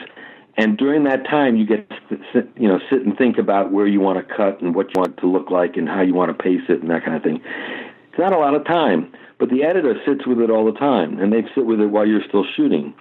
So they have the great advantage of of you know really knowing the film not only all the different coverage that you have, but also um, they also give you an eye that you don't have, you know, give you an ear that you don't have, additional ear and eyes on the project, and and they're interested in the final project too, as as to how it's going to look. At.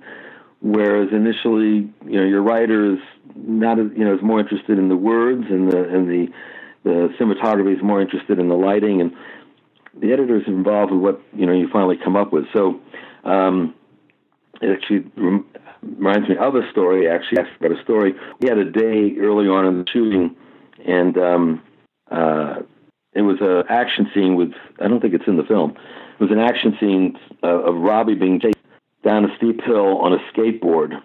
I think I must have had, I don't know, 28 setups. I know that that we we went, we went past Z in the alphabet, so I think I had over 26 setups but they were all shot, we shot it all MOS with sound, and the sound effects we put in later on.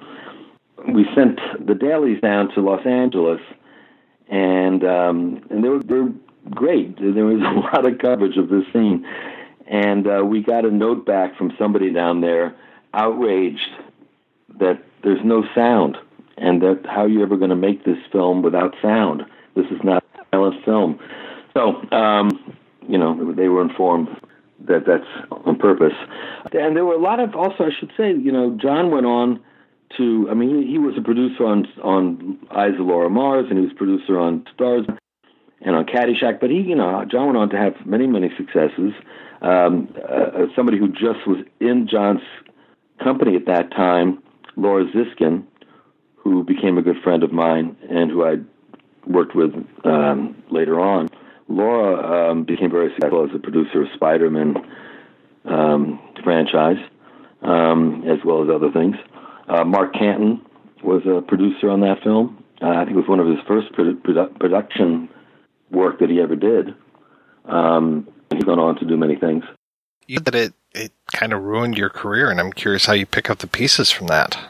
You know, I mean, it's I mean, maybe over dramatic. Uh, I continued to work and um, uh, worked a lot, as as you can see from uh, my resume. But the the film, I, my agent at the time was a guy named Steve Roth, um, who was at CAA. He left. He went on to produce the Arnold Schwarzenegger film, The Great, Greatest American Hero, or something. In any case, he was replaced. Uh, my agent at CA was then Ann Dollard, who was a lovely woman who I got along with very, very well. And uh, but unfortunately, she passed away uh, very early, um, prematurely from a horse riding accident. Um, and so I, I was kind of the combination of those things all happening at the same time. Um, you know, sort of left me in lurch, and um, and then I got involved with documentaries.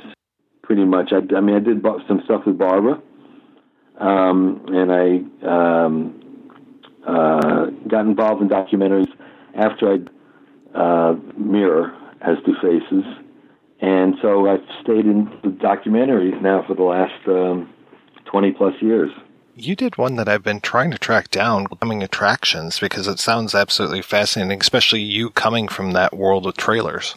It's a history of the trailer, yeah, the trailer uh, business and trailers. Um, you know, I think there's probably, I mean, I don't know where, you haven't been able to find it on, uh, online. Um, well, because I think the UCLA archives has a copy of it, I know that. Um, I haven't seen it in years. Uh, it was Robert Osborne, I think, was on it uh, as the narrator, and um, and I want and he, you know, Bob Osborne used to do um, all the TCM stuff, right? Classic films. I wonder if they might have a copy of it. Tell me about those who serve. Uh, those who serve is uh, my latest documentary. It's basically I've been doing documentaries now, you know, as I said, for a couple of decades and they usually are, are try to try to make them to be about stuff that matters, and um, sort of going back to the original idea of why I came down to Los Angeles and to get into film was to do films about things that might affect people's uh, view on life or view on things. Anyway, and this is a, a, a subject that um, came to me um, about five years ago. Um, there turns out that there are very often um, crime waves after major wars. Um, there were after the Civil War and after the First World War. Soldiers come home, and many of them, most of them, you know, large majority of them come back and integrate back into civilian society perfectly well and become very successful and do great things and become great contributors to society. But there is a minority uh, that does come back psychologically wounded and um, happen to wind up sometimes committing crimes against the same community that they went over to protect. And um, and I, there's an irony to me, you know, to me that there's an ironical aspect to that. And I thought that that might be interesting to explore whether these guys who were most of them model citizens um, who enlisted for reasons and had no no problems with the law or with any kind of uh, issues, go over there, come back, and naturally now we have you know our guys and women do multiple deployments that they never used to have to do. They're, I mean, I I have a, a marine in the in the film who's has done 13, 14 deployments. Um, and so what happens is the increased deployments and increased intensity of the deployments can have adverse effect on the psyche. And you do have people coming back who are who have had combat trauma and are psychologically wounded, and sometimes wind up committing crimes. And so the film is about uh, three veterans. Um, one, a, a decorated Marine, served in the uh, detail for Laura Bush and for Hillary Clinton, and uh, worked in many embassies. So he was a, really the creme de la creme of, of Marines. But he, he suffered from PTSD and and and and some other psychological things that happened to him over over there uh, in, that, in Iraq in Fallujah primarily. Anyway, and so he winds up uh, killing his upstairs neighbor. Um, and another Marine who had been a Marine for 10 years, a stellar Marine, came back and after several years started having problems and had PTSD and diagnosed with PTSD and wound up one night uh, inexplicably killing his best friend. Um, and a third character who was a missionary and who decided to go join the Marines to do something bigger than himself and came back with night terrors and um, other issues, PTSD, and inability to go into crowded areas, and the various symptoms that you have very often from combat trauma. And he started taking meth in order to not go to sleep at night because of the nightmares and the traumas that he was having. He winds up being arrested uh, for sales. In any case, the, these three stories are followed uh, to their conclusion in Those Who Serve.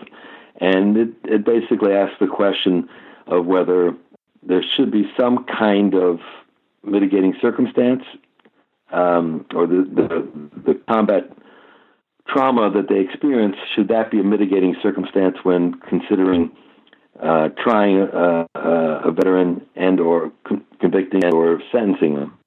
Um, there is a, a, a thing that's taken place fairly recently, started in Buffalo. It's called Veterans Court, and it's a court primarily for the treatment of veterans who have committed crimes rather than the incarceration. So they take in consideration that the veteran has a psychological issue, PTSD, traumatic brain injury, and they offer for that person rather than putting them in jail in prison. Uh, it's n- not for crimes, capital crimes. It's not crimes for crimes of violence or, or rape or anything like that. But for other crimes, um, it's a it's a successful program that has a very low rate of recidivism and has been very successful. And it's called Veterans Court, and there are about 400 plus Veterans Court throughout the country now to deal with this particular issue that I made the film. How did you even come to this as being your subject? Uh, a good friend of mine took me to one of these veterans courts about five and a half years ago, and it was very um, it was very moving. There were, um, in addition to the defendants, there were um, mentors, past veterans, who were there to help these veterans get through.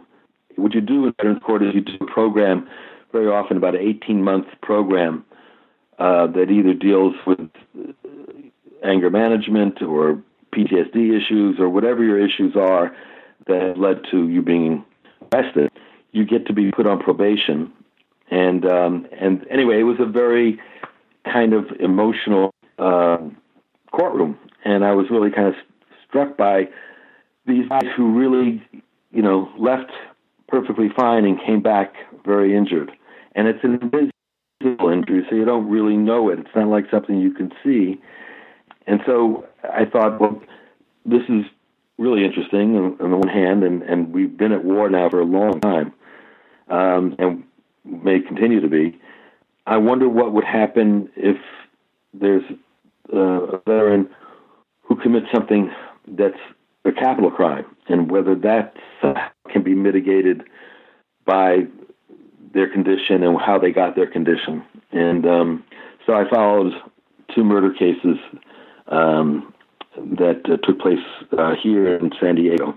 That must have been quite just exhausting to put yourself through that as far as uh, this is such a harrowing subject. Yes and no. I mean, making a documentary, one of the major things making a documentary is is you need access, and the people who were involved that I was able to connect with and and talk to, and that connection that you have with those characters who become characters in your film is a very um, uh, edifying and also gratifying uh, relationship. And um, there's somebody who's a total stranger and now no longer is, and you've been observing them in moments that ordinarily, you know, you don't get to observe total strangers in, and you, it becomes like a bond, and you become closer, and you share a very important story or a very important part of their life. And so it's, it can be, I mean, like anything, uh, you know, where you're committed to something and you care about it, it can be draining in that sense. But it it pales in comparison naturally to what the subject's are going through. And, and great things about documentary filmmaking and why I got into it and, and, and have been in it for these years is that you get to film. You get to make you get film. You get to constantly be shooting. Anything can be part of the story. There, you don't wait for makeup. There is no lighting. There's no rehearsal. Um, you'll be, you know, I'll be in the courtroom and um, I'll see something that the bailiff does, and I could use that later on, six months down the line, you know, and that's exciting and that's invigorating and that keeps you, you know, keeps you going, keeps you looking through the viewfinder, and uh, keeps you excited about what you, you know, what's going to show up because it's obviously not scripted, so everything's possible. So where are you at with the production? I we just finished color correction and the final mix, and um, and I'm going to now have the unpleasant task of trying to find a distributor, which is um, never uh, the easy part of the of the production. Everything else is easier. Well, Mr. Werner, thank you so much for your time tonight. This has been fantastic.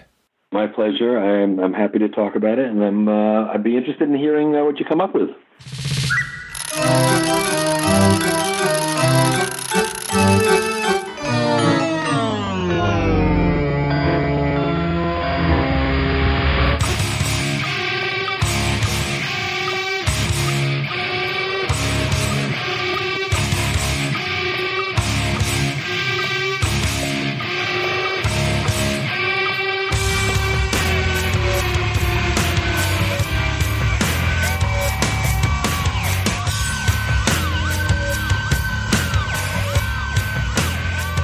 I understand you grew up in Europe and then you moved to the Caribbean for a while. Is that correct?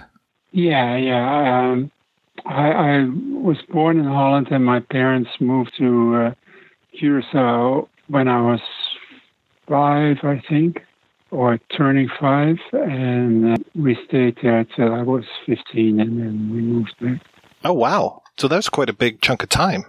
Yeah, yeah, and it was uh, it was a kind of a cold shower to come back or to come to Holland, where I had only been uh, two or three times in between. But to go to school in a in a kind of a uh, much more regimented uh, environment, and so it was a big difference. It was a big difference. Tell me about the music that you wrote. Or did you write that when you were younger, or did you write that when you went back to Holland? I I actually wrote it right at the point that we were going to be moving, and I thought, oh, I I I have to take some. I have some to make some kind of a memory, and uh, I did that with some piano pieces. Tell me about you and the arts. I mean, you said that you knew piano, and I'm curious, when did you decide to get into acting? Well, that that just happened. I I uh, I went to film school uh, in in Amsterdam, and uh, then I uh, moved to Hollywood, and uh, I wanted to do stuff behind the camera. So I had never really thought of acting, and in in Hollywood, I uh, met up with another with a Dutch director who had been working in Hollywood for a while already. We uh, started a started a company, and for a while we had our own sound sound stage. And then w- while we were kind of making extremely low budget, uh, plan was to make um, musical features, um, but we hardly had a budget. So whenever people would uh, walk up to me in the supermarket or on the street and say, uh, "Will you be in in our movie?" Uh, I said yes to to make some extra money. Yeah, that's how it started, really. I imagine that was Renee Daalder that you were working with. Renee Daalder. Yeah. Daalder. Yeah. How did you two meet? Well, he he was kind of a famous, well, well not, maybe not famous, but uh, well-known entity in in uh, Holland because he had managed to make the most expensive feature film up until that time uh, that was made in Holland, and it was the first uh, movie in forever that was done in a studio, and so it was a completely radical accomplishment. And he did that when he was, I think, 21 or so. He uh, and and the movie was also pretty remarkable and and very unusual. When I heard that he was in uh, Hollywood, I contacted him and uh, said, "Well, how how should I do this? How how should I go about this?" And uh, he said, "Well, go." so that's what I did. Um, you two worked together on a couple projects. I seem to remember Population One was one of them. Right, right. That, that was really the main one, and then uh, he went on to do some some other stuff and some more features, but I wasn't that much involved with those. Did you work on Steve De Jarnatt's Tarzana? Did I read that right? Yeah, yeah. Where did you dig that up? well, uh, he's actually been on the show before, and I'm a big fan of Timothy Carey. How did you get involved with that one? That's such an unusual one. I've only seen the one scene with Tim Carey in it. I've never seen the rest of the film. When I came to Hollywood the first year that I was here, I went to uh, uh, the American Film Institute, and I think that's how we knew each other. Uh, I it must be it, yeah. So I, I, I think he, although I'm now I'm not sure anymore, but I, I, I thought he was there and that, that I met him there. You talked about people coming up to you and asking you to be in different projects. I do have to ask you, at what age did you realize that you were going to be taller than the average person? Oh, I, I was always kind of the tallest in my class, and um, by the time I was 14, I was already over two meters. So it was just a given for me. Although uh, I, I did start to grow a lot faster uh, once I, well, after I was 13 or so. Was that ever frustrating for you, wanting to be behind the camera, then keep getting asked to be in front of it? No, I, I at that time I was just assuming that I would do both. Due to circumstances, uh, I, I, never got around to uh, doing my own projects. But yeah, I did. I did some more acting instead. I think one of the first things I remember ever seeing you in was the Mexican radio video by Wall of Voodoo. Yeah, I, I just knew uh, uh, what's his name, um, uh, the the guy who the leader of the band, or how do you call it? The name Stan Ridgway. Stan Ridgway, yeah, and well, I knew uh, all of Wall of Voodoo because we were doing the the the thing, the, the Population One uh, was all done with uh, uh, characters uh, from the local punk scene. and and they were part of it. So that was just kind of something they asked me, and uh, and I did it. Yeah. Tell me, how did you get involved with Sergeant Pepper's Lonely Hearts Club Band? Well, there was another one of those things. Uh, just walking on Hollywood, Hollywood Boulevard, and uh, uh, the director's uh, assistant was driving on Hollywood Boulevard, and she uh, saw me walking there, and she stopped her car in in the middle of traffic, I think, and ran up to me and said, uh, "We need you in our movie." so uh, that was it. Yeah. What was the first role that you remember where you had to put on a lot of makeup?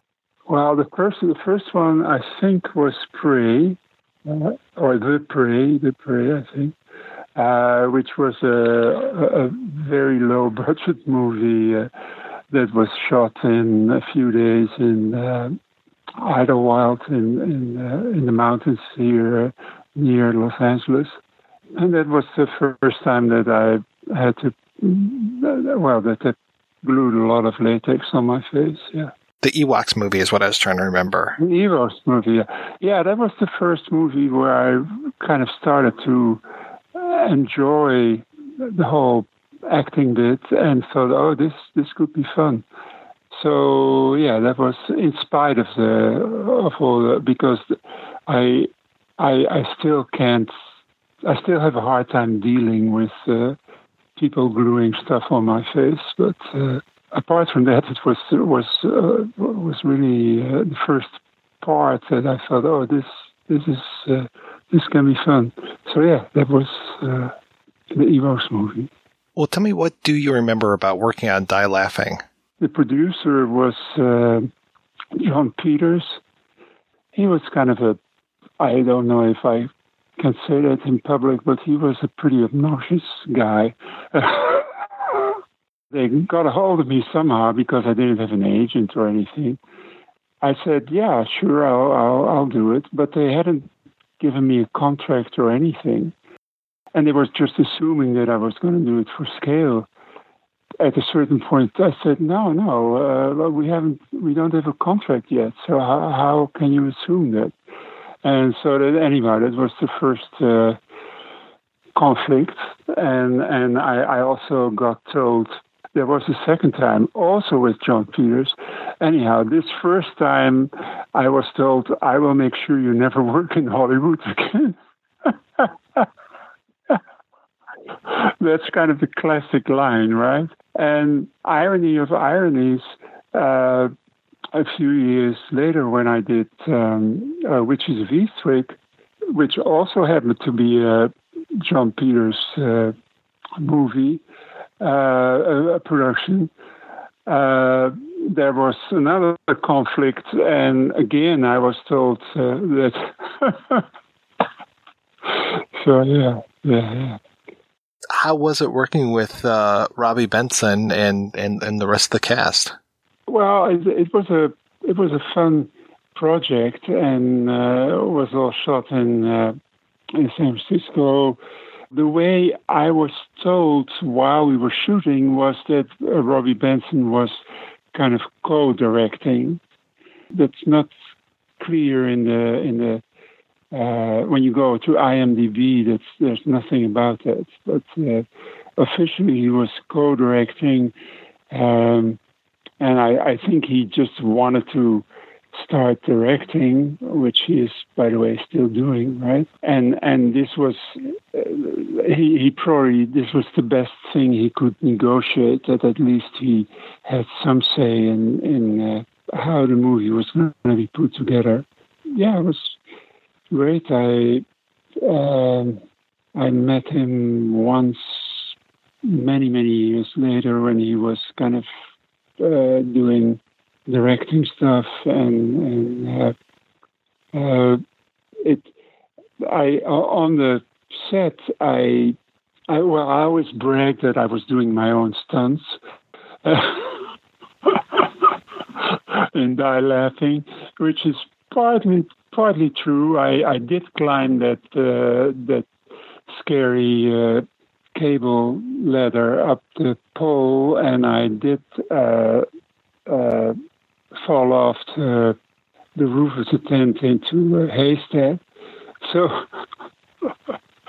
so yeah, that was the the only movie where I ever got to do my own stunts, if you can call it that. Uh, Well, it's got to be hard to find a stunt double for you. right, right, yeah.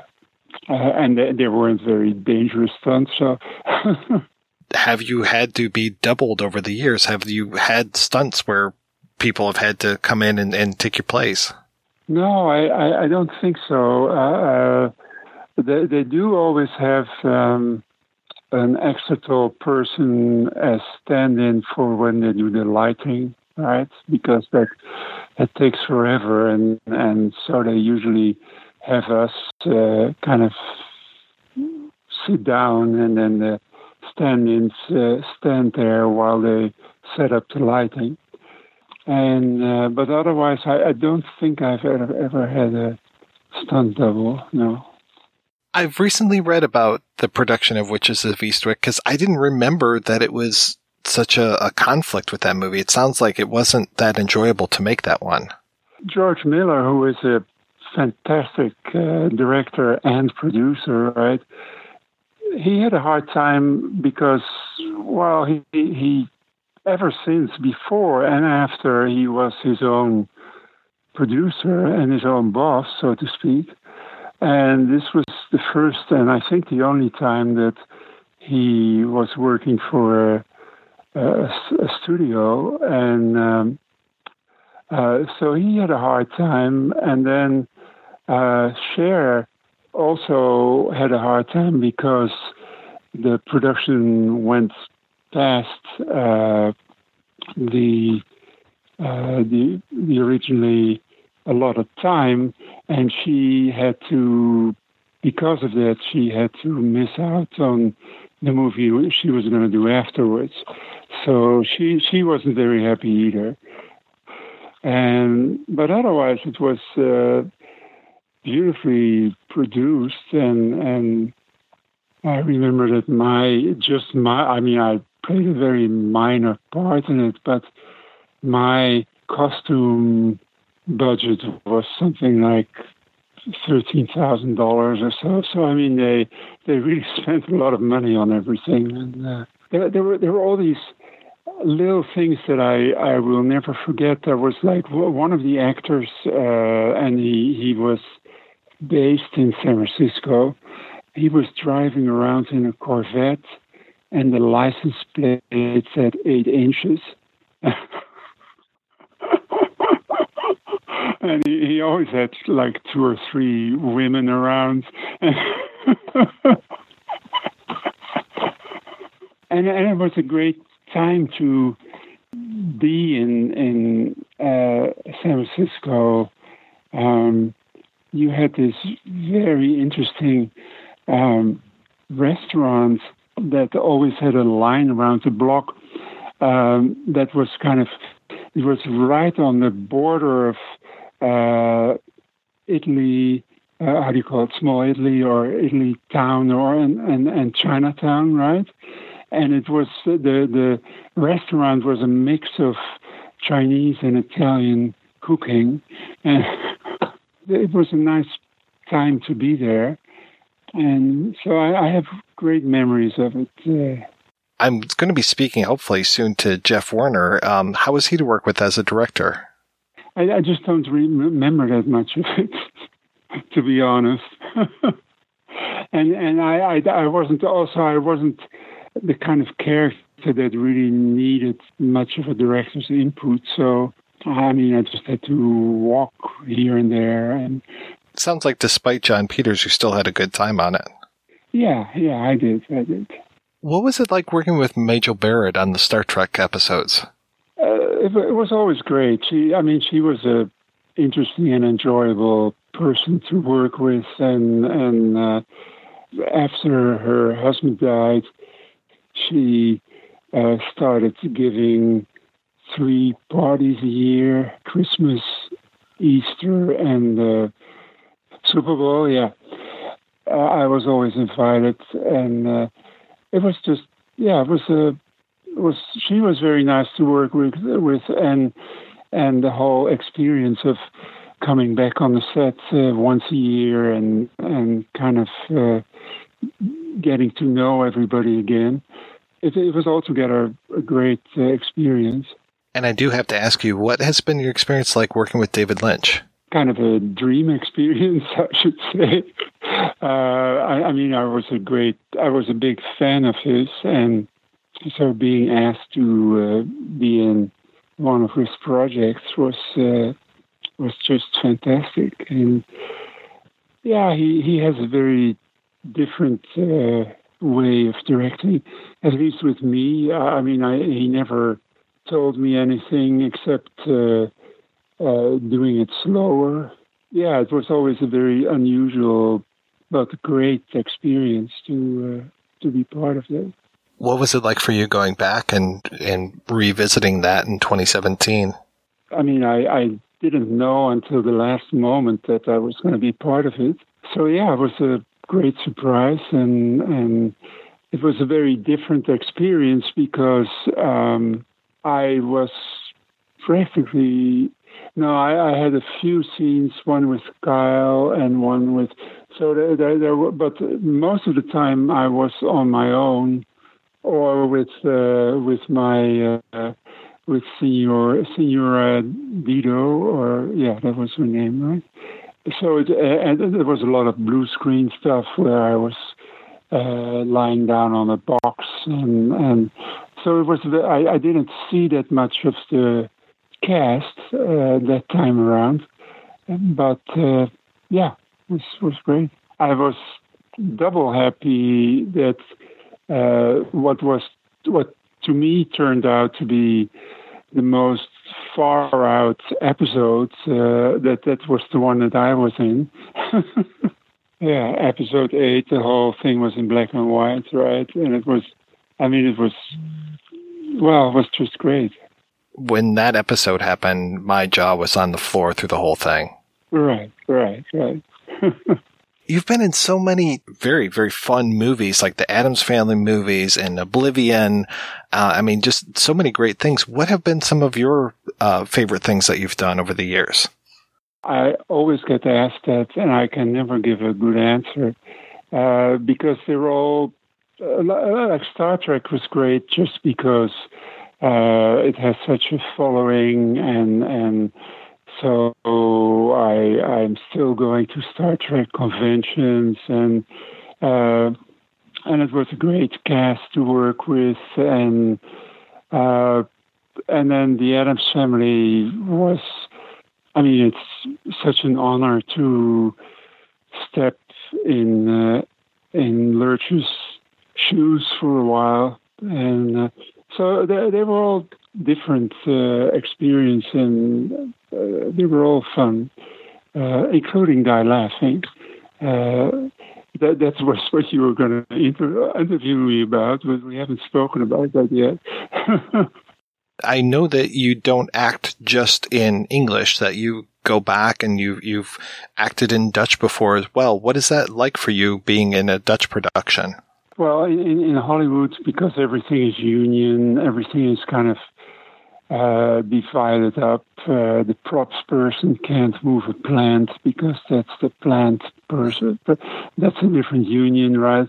And and in in Holland, uh, everybody does pretty much everything. Uh, so I think the makeup person was the one who was fitting wigs, and and uh, uh, uh and then it's it's yeah, it's kind of strange to uh, talk Dutch because I never do that here. I used to do it with Renee Daalder, but I, we don't due to circumstances we do that don't do that as often now. So, and my my whole family, my wife and my kids don't speak a word of Dutch. Yeah, that's that's kind of a strange experience, but I mean, if I ever get invited again, I, I will do it again over there.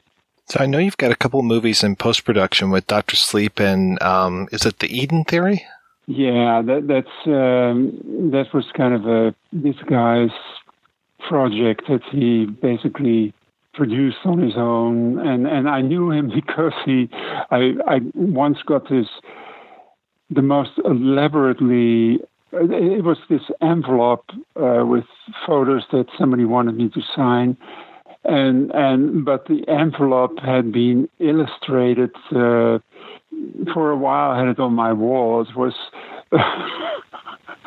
so I, I, kind of stayed in touch with uh, the guy who was then still in high school, and uh, I think one or two years after he was done with college, or maybe he, while he was still in college, uh, he emailed me and uh, asked me to be in his movie, and I said sure, yeah.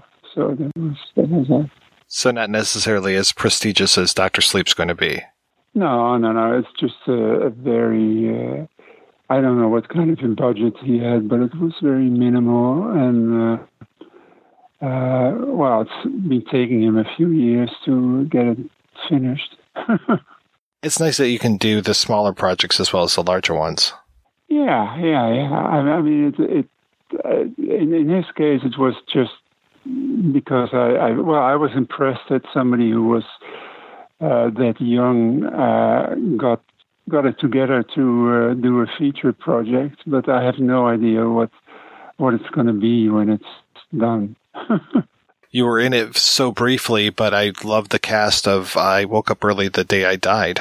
Yeah, that was another strange project, but also also fun to do. Yeah, but I, I have to tell you one anecdote about uh, years later, years after Die Laughing had uh, finished, I was doing research for one of Renee's uh, projects, and I ended up in the movie archives of the Air Force in somewhere near Bakersfield. And it was this gigantic uh, kind of a warehouse building.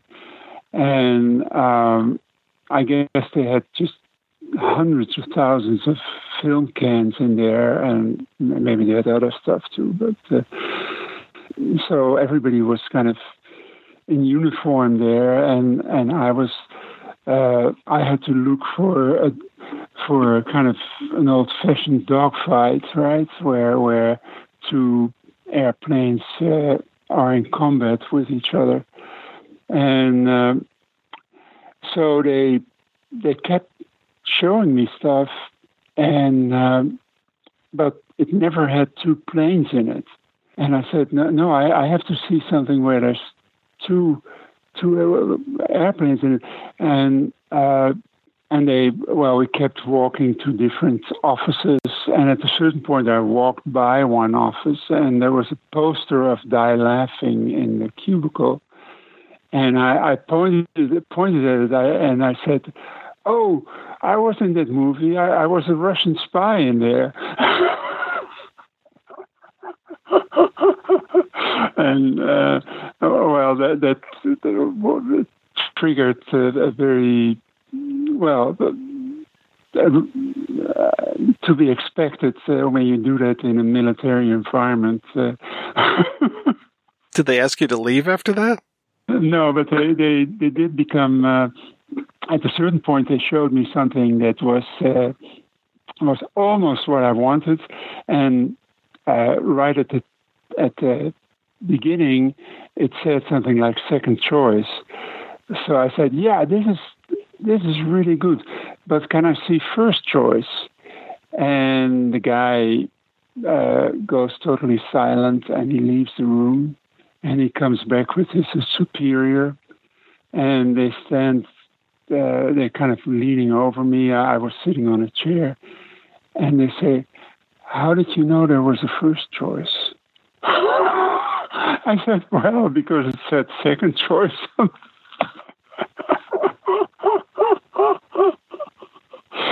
so yeah.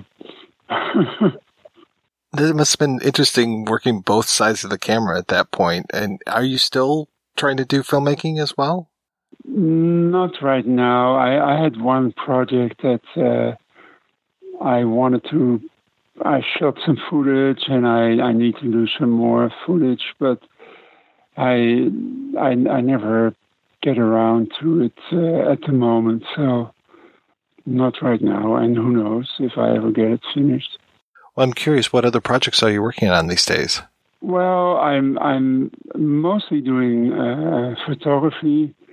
The thing I'm working on right now is for my brother, who is a well-known artist in Holland, and he's having an exhibit. And I, uh, I many years ago, I, I did a whole bunch of panoramas of his kind of monumental work. So like uh, traffic. Uh, plazas, buildings, that kind of stuff. And um, now he wanted something slightly edited, so that's what I'm working on right now. Yeah, well, I I don't know. Just it seems to be never ending. Just I I have this office in the garage, and um, I'm trying to create more space so I can be more efficient and. Uh, that seems to take forever. So I don't know. It, it's just uh, not very interesting what I'm doing right now, but it it seems to take up all my time.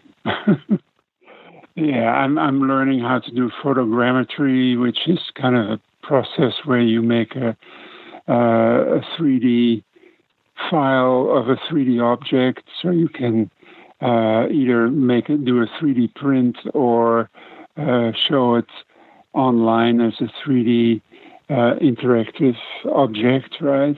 Um, the makeup artist on uh, Gerald's game uh, made this life-size bust of my character and mailed it to me.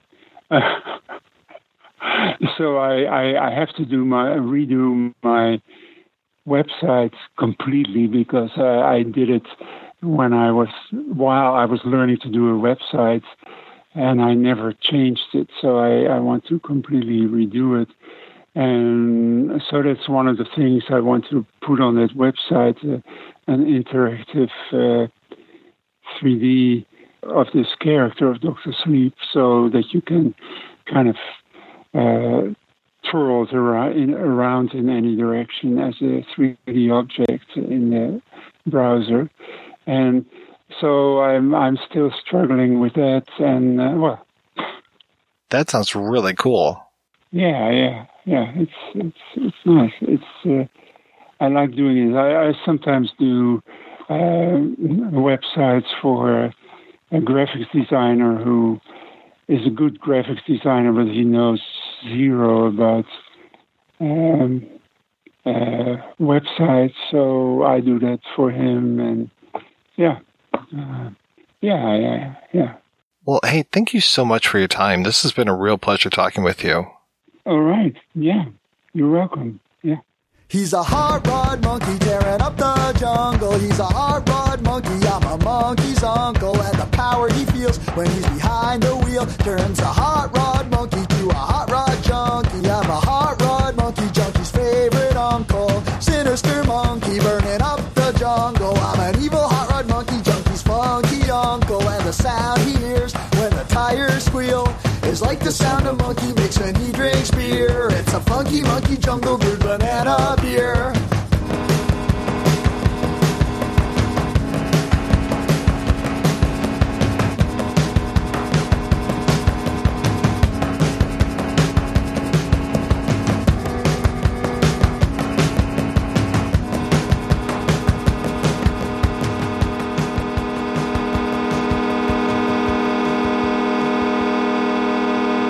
Right, we are back and we are talking about Die Laughing. Now, years and years ago, I think even before I had the podcast, this was back when I was still doing the zine, I emailed Bud Cort or Bud Cort's assistant asking for an interview about Die Laughing. And rather than getting a yes or a no, I just got a message from his assistant that says, Bud said nobody did. So I guess he's not too big of a fan of this. And I know that he did this right after an accident. And it's funny to see all of the scars on his forehead while this is going on, and he's got his hand wrapped up at another point, and I'm just like, is this all from the accident? And I know for sure that the stuff on his forehead was. So I feel bad for this guy, and then I'm wondering, was he all hopped up on goofballs when he was doing this performance, or what? Good for him. I'm, you know, listen, if I were in that movie, I would want to be hopped up on goofballs for the shoot. I mean, especially if I were in pain. But yeah, it's like, you know, sure. Like, and I know we talked about this before. I just miss this kind of movie. And I'm not talking about like necessarily the wacky spy comedy. I'm talking about like, like, and Touchstone brought this back in the 80s where Disney was basically like, okay, they're going to be low to mid budget star vehicles and they're going to be fluff. And they can be dramatic fluff like Bette Midler and Stella, or they can be like Ruthless People, Outrageous Fortune. Uh, they could be even quality like Good Morning Vietnam. That's a genuinely decent movie. Um, and well, like, you know, Down Out in Beverly Hills is a genuinely decent movie. There are a lot of them, but you know, a lot of them were like taking care of business with Jim Belushi, Mr. Destiny, um, I mean, all those touchstone movies that, you know, basically all they had, hello again, all they had to do was have this star who was like not an A-lister, but like a B, B minus lister and, uh, some kind of, you know, vehicle, like straight talk, Dolly Parton and James Woods, you know, um, and, and they were, there's a comfort to that kind of movie, that kind of like, okay, the stakes aren't really high here, you know, um, you're gonna enjoy yourself, you're gonna laugh, or if it's like Stella or Beaches, you're gonna like cry, and you're gonna eat your popcorn, you're gonna get out of the heat, you're gonna be in an air conditioned theater, and and that's it. And you know, I, I you know everyone has bemoaned the death of the mid budget movie in uh, at this period because right now it's like with the ascent of streaming, you know, they've kind of taken up the mantle to the low to mid budget movie, but really there still is no real mid budget movie. There's like low and like bigger low budget movies and then there's like Marvel and, you know, whatever, the giant movies. And there's something very sweet about like, okay, Teen Idol makes vehicle with like crazy villain and, you know, spies and a monkey. It's like, if you watch the trailer to this movie, it seems like a lot more fun than it actually is. Like, the, I really genuinely think the trailer is just wonderful. Like, you know, because the trailer's fast and it's like cut with the music and it looks fun and he's like freaking out and there's a monkey and there's craziness going on. And, you know, you watch the movie and as we spoke before, it's like there are these scenes that are just so slow and it's, and it's not slowness that the editor can get around. It's slowness because they shot it that way. And you can see the editor cut everything to the bone, like, you know, like coming in out of shots, like getting it down and, yeah, I, I just wish there were movies that were like, okay, this is a wacky movie with, you know, whoever. You know, I don't know. I don't know who the who who the appropriate BB minus talent these days would be. Going back to how you started this, David, about you know Touchstone Pictures as a studio and being that mid range. I mean, I I always sort of felt that a lot of what they put out was well, I mean, based on my memories of the '80s, was a-list stuff. I mean, maybe it's mid-range budget in terms of how much they put in for the production, but so many of those films, at least what they did here, were really big business. And like um, something like Beaches, uh, Bette Midler was a big name already, you know, uh, through her music. But well, before that, um, uh, Outrageous Fortune and uh, Ruthless People, uh, where Danny Danny DeVito and you know certainly Robin Williams was and would have been an A-lister at the time of Good Morning Vietnam. No, actually, he was not. He was not an A-lister before Good Morning. No, Good Morning Vietnam. He was. He was. I mean, he was. He was known. He did comic relief and stuff like that. But he was not what you would call an A-list, like, and I'm talking about A-list talent of the 80s. That's like Sylvester Stallone. That was Arnold Schwarzenegger. Those, like Eddie Murphy. Those were the guys who were like, you put them in anything, like Eddie Murphy in The Golden Child. If you put anyone else in that movie, no one would have come to see it because it's not a good movie. But he's great. You go see it and it made like $100 million in 1986. Like, those were the A-listers. Those were the ones who like basically you put them in anything. Like Tom Cruise was like a super A-lister. Um, all those guys. Uh, but like Whoopi Goldberg, like not an A-lister at that point. Like, you know, like for that, what was the movie where she was in the office and she had to dress up as someone else? But for all of the Good Morning Vietnams, which was a big hit, especially given the fact that, I mean, and what I mean by mid-budget movies is like, they weren't A-list in the sense that they just didn't spend a lot of money on them. They weren't very expensive and they were kind of goofy. Like Outrageous Fortune, I think is just a, a lovely, sweet, cute little fun movie, but it's not an expensive movie. We're not talking about like, you know, you're talking about A-list. It's like, you know, Rambo First Blood Part 2 was an A-list movie. That was like a huge budget movie. Anything with explosions. basically. Or Eddie Murphy. Eddie Murphy or explosions in the 80s. That was basically A-list. This isn't even like those like mid-budget movies like No Way Out with Kevin Costner. Or even like, I don't, I don't think The Untouchables cost an enormous amount, but that was considered an A movie. These were movies like Hello Again, Troop Beverly Hills. Most of them kind of came and went. You know, they were they weren't really sought after. You know, they were kind of filler, but they did well, and I, I imagine they probably did very well overseas because Bette Midler was not a star in movies at all before Ruthless People and Down and Out in Beverly Hills. Down and Out in Beverly Hills was an unexpected hit, and she got such great reviews. Nobody expected that movie to do what what it did, or Ruthless People for that matter. That was the first movie after uh, the Airplane and Top Secret that the Zucker Abrams Zucker people did. So, like, because I went to see her in The Rose when that came out, and uh, I mean, look how old was I? I would have been like thirteen or fourteen at the time, and for me, I thought, oh wow, she's now a big star, and I loved that film, and you know, saw Divine Madness, God knows how many times uh, when that came out, and it seemed. I, I know my memory's poor, but I'm thinking between Divine Madness and, and Ruthless People, it would have been quite a few years. I'm not even sure she did anything in that time, so she would have had to have built up again. No, no, we, we can visit the magic that is Don Siegel's Jinxed, which basically had her leave the, the movie industry. She took a break after Jinxed. Uh, and I think I want to say I don't know this for a fact because it's not in front of me. I think her next movie or her next big movie was Down Out in Beverly Hills. She was on top of the world with Rose. She was nominated for that, but Jinxed was a mega bomb. And if you ever see it, you won't forget it. I won't. I won't. You know what? I think the biggest disappointment for me was uh, scenes from a mall because I thought Bette Midler, Woody Allen, oh, it's going to be a laugh fest, and that was the most dull. That you see, that's the thing. I can take, as I think you know, probably most film fans could say, we can take a film that's got a whole lot of illogical structure and is bad in its way, but it's still got some level of entertainment. Scenes from a mall was the most boring thing I think I've ever seen. Well, but and that's what kind of separates Die Laughing from something like Foul Play or even Hudson Hawk. But both those movies, I mean, Foul Play, you can make the argument is a legitimately good movie. There are friends of mine who like it much more than I do. I think it's fine. I like it. I laugh. I, I wouldn't particularly seek it out.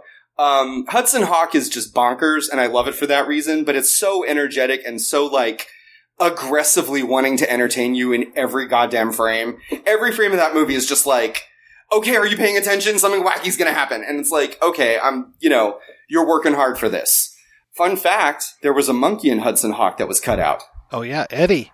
Eddie, little Eddie, Little Eddie. who was killed by the mob bef- before the movie started. He was killed by the mob, and then before he kills James Coburn, and you can see this in the in the cut, he puts a picture. He has it in his wallet or something. A picture of little Eddie, sticks it to Coburn's head, and then puts Coburn on the car that goes off the cliff or something. But you can still see little Eddie's on his head as he's going in the final cut. You should listen to our uh, Hudson Hawk episode because we interviewed Daniel Waters and he talks a lot about that. He is, first of all, he is a national treasure. Let's just be frank. Daniel Waters is a national treasure. Anybody who wrote Heathers and Hudson Hawk and all the other stuff that he's done, including Ford Fairlane, if you want to put that in there, he's wonderful. And he's a real movie lover. He's great. Seems like old times is the other movie I was trying to think of. The other Goldie Hawn, the Chevy Chase, Charles Grodin film. Oh yeah, and he's wanted by the the police, right? I think so because I used to watch that and Foul Play on cable a lot.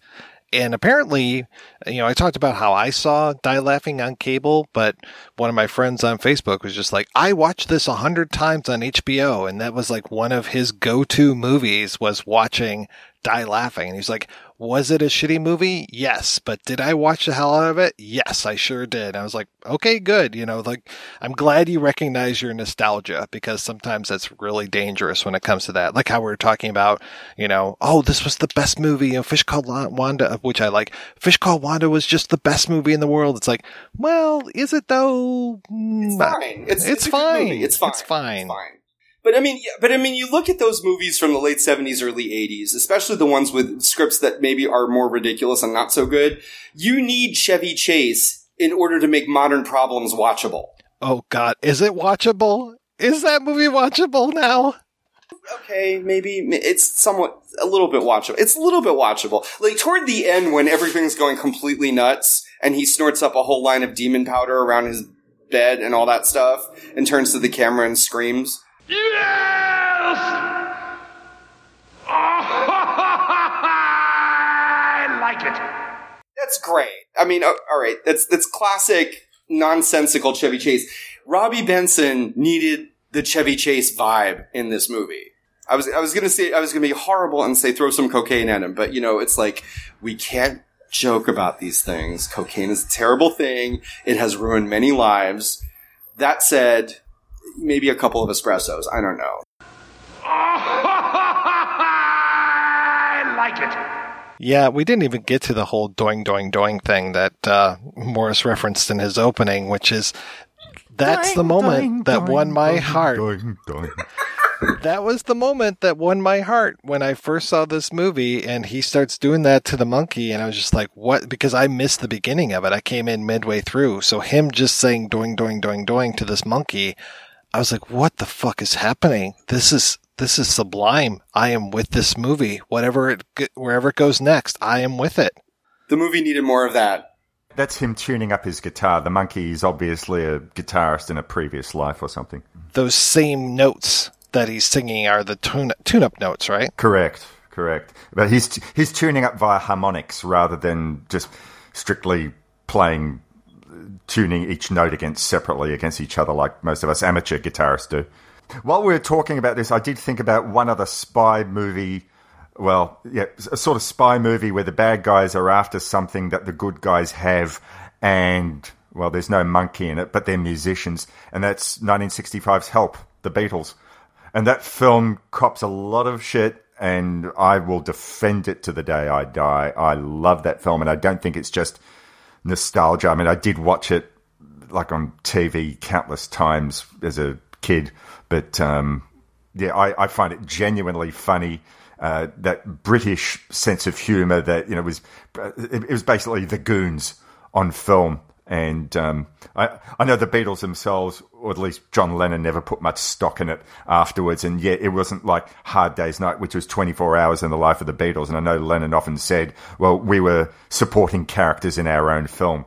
But just as a piece of cinema, I absolutely love it. And yes, so that was a film where, you know, the bad guys are after Ringo's ring. And um, I'm trying to remember, was there a. No, no, there was no monkey. There was no monkey. Shame. I mean, if you really want to get granular, it's like, it, you know, I'm a fan of Spice World, believe it or Mhm. not. Oh yeah, nothing That- wrong with Spice World. that movie had a crazy energy from like they knew like okay these people like these people have limited range let's just be like you know i'm not going to say if they can act or not because they do perform and they're fine as themselves i enjoyed that movie but that movie like you couldn't relax once that movie just went like it started and it just kept going and there was no point at no point in that movie did that movie let you stop and think about how ridiculous it all was and that's what this movie needed it needed like no time to think at all. He needed to be bouncing from like being like a rabbi to or a Hasidim to like you know stealing a cab. Like I mean, or or uh, or that whole scene, that whole very long scene where he's on the phone imitating the old woman calling Charles Dur- Durning. what? What? I need a cab. What? I'm like, wait a second. Wait, aren't aren't you like on the run? Like what? What happened? What are you doing? Does any sane person act this way? But it's like, okay, you're gonna be crazy. Like the rest of the movie, you should have been crazy this whole time. Like you should have been doing crazy shit completely throughout this movie, and I would have been down. All right, before we head out, I want to thank you guys for coming on and discussing Die Laughing for experiencing this film for the first time. Again, I have to thank you for that. So, Maurice, what has been happening with you? big thing in Love That Album world, and we'll know for sure in uh, about See Here in 2020, is uh, Love That Album has now been taken on uh, as part of the Pantheon Podcast Network. So I'm one of 24 music related podcasts. Yay! So um, that's uh, that's very exciting. Um, looking forward to working with these people. There, there's some lovely people on board. I just sort of found that I was listening to some of these podcasts anyway, and then made the uh, connection. Oh, you're part of a network. Oh, I'll write them an email and see whether they take me on and blow me down. They they did. I was yeah, really really shocked. But yep. Anyway, so I'm looking forward to uh, being part of that uh, network and yeah, some great shows on there. It was all part of the uh, rock and roll archaeology podcast framework. So uh, that's very exciting. So in terms of uh, actual next podcasts, see here we're recording next week a, a 2018 film from Finland called Heavy Trip. That's another. Uh, well, not a chase comedy, although there is a, a chase element laid on it. But it's um, yeah, that's that's a film that's a lot of fun. So we'll be talking about that next week. And the next Love That album will be a, a about a band from England which started out in the late seventies and pretty much had a career until their lead singer um, got very very ill. Uh, the name of the band is Cardiacs. And uh, the album is called Sing to God. I'll be talking about that with my son Max. Oh, I forgot to mention also Heavy Trip will be um, having a fellow who you've had on the projection booth before, Mike. We'll be getting uh, Mike McBeardo McPadden because I thought, who out there knows a lot about heavy metal? I thought, ah, Mr. McPadden. So um, uh, we'll be joined by him. That's a lot of fun. He definitely knows his stuff. Oh, yeah. Oh, yeah. So, in fact, I'll probably just sort of bring, I'll, I'll, just probably say, hey, Mike, what did you think about the film? Walk away for 40 minutes, let him do all the talking because he'll come up with all the interesting stuff. And, David, how goes everything in your world, sir? Things are fantastic uh, and progressing. I'm still working. Uh, well, still these things take time. Uh, I'm working on my documentary about Exorcist II: The Heretic called Heretics, and um, we have a URL. The site is not up yet. Uh, it will be soon uh, because we're about to go and get uh, a little more money, which is wonderful. but it's hereticsmovie.com. Uh, we're also on Facebook, and right now it we have a majority of the interviews I think in the can. Uh, so it looks like we're going to have a late 2020 premiere, if not early 2021. We'll see. Um, but yeah, it's it's super exciting, and I'm also prepping another thing that I'd really love to shoot next year. But it's all it's all based on all that life stuff, like trying, trying to figure out like when to do all this stuff and uh, get it done. But yeah, things are progressing and it's great. Well, guys, thank you so much for being on the show. Thanks everybody for listening. Please head on over to the website projectionboothpodcast.com where you can find out more about today's episode. You also find a link over to Patreon where you can make a donation to the show. Every donation we get helps the projection booth save a singing monkey.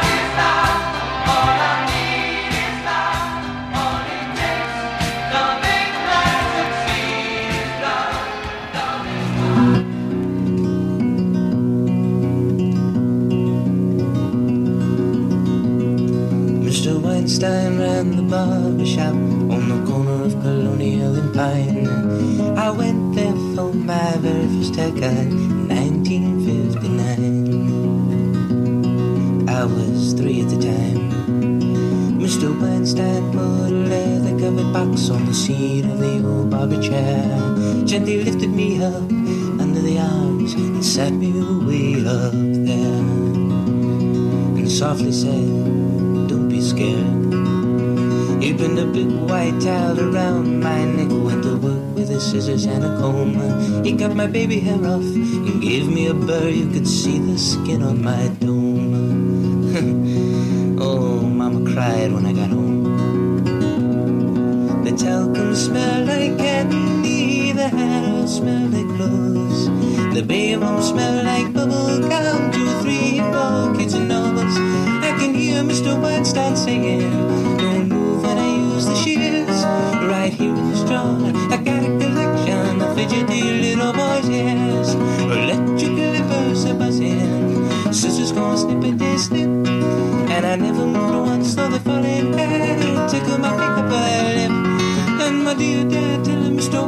sky and the shoot I showed on top. I remember it all till the day I die, Mr. Weinstein's barber shop. Last September, as I was passing through, driving from New York to LA, I decided to visit all my childhood haunts where I used to run and play. Seems like only yesterday, what I wanted was a moment past, but, but that's not what I got. Oh Lord, the corner of Colonial and Pine was an empty parking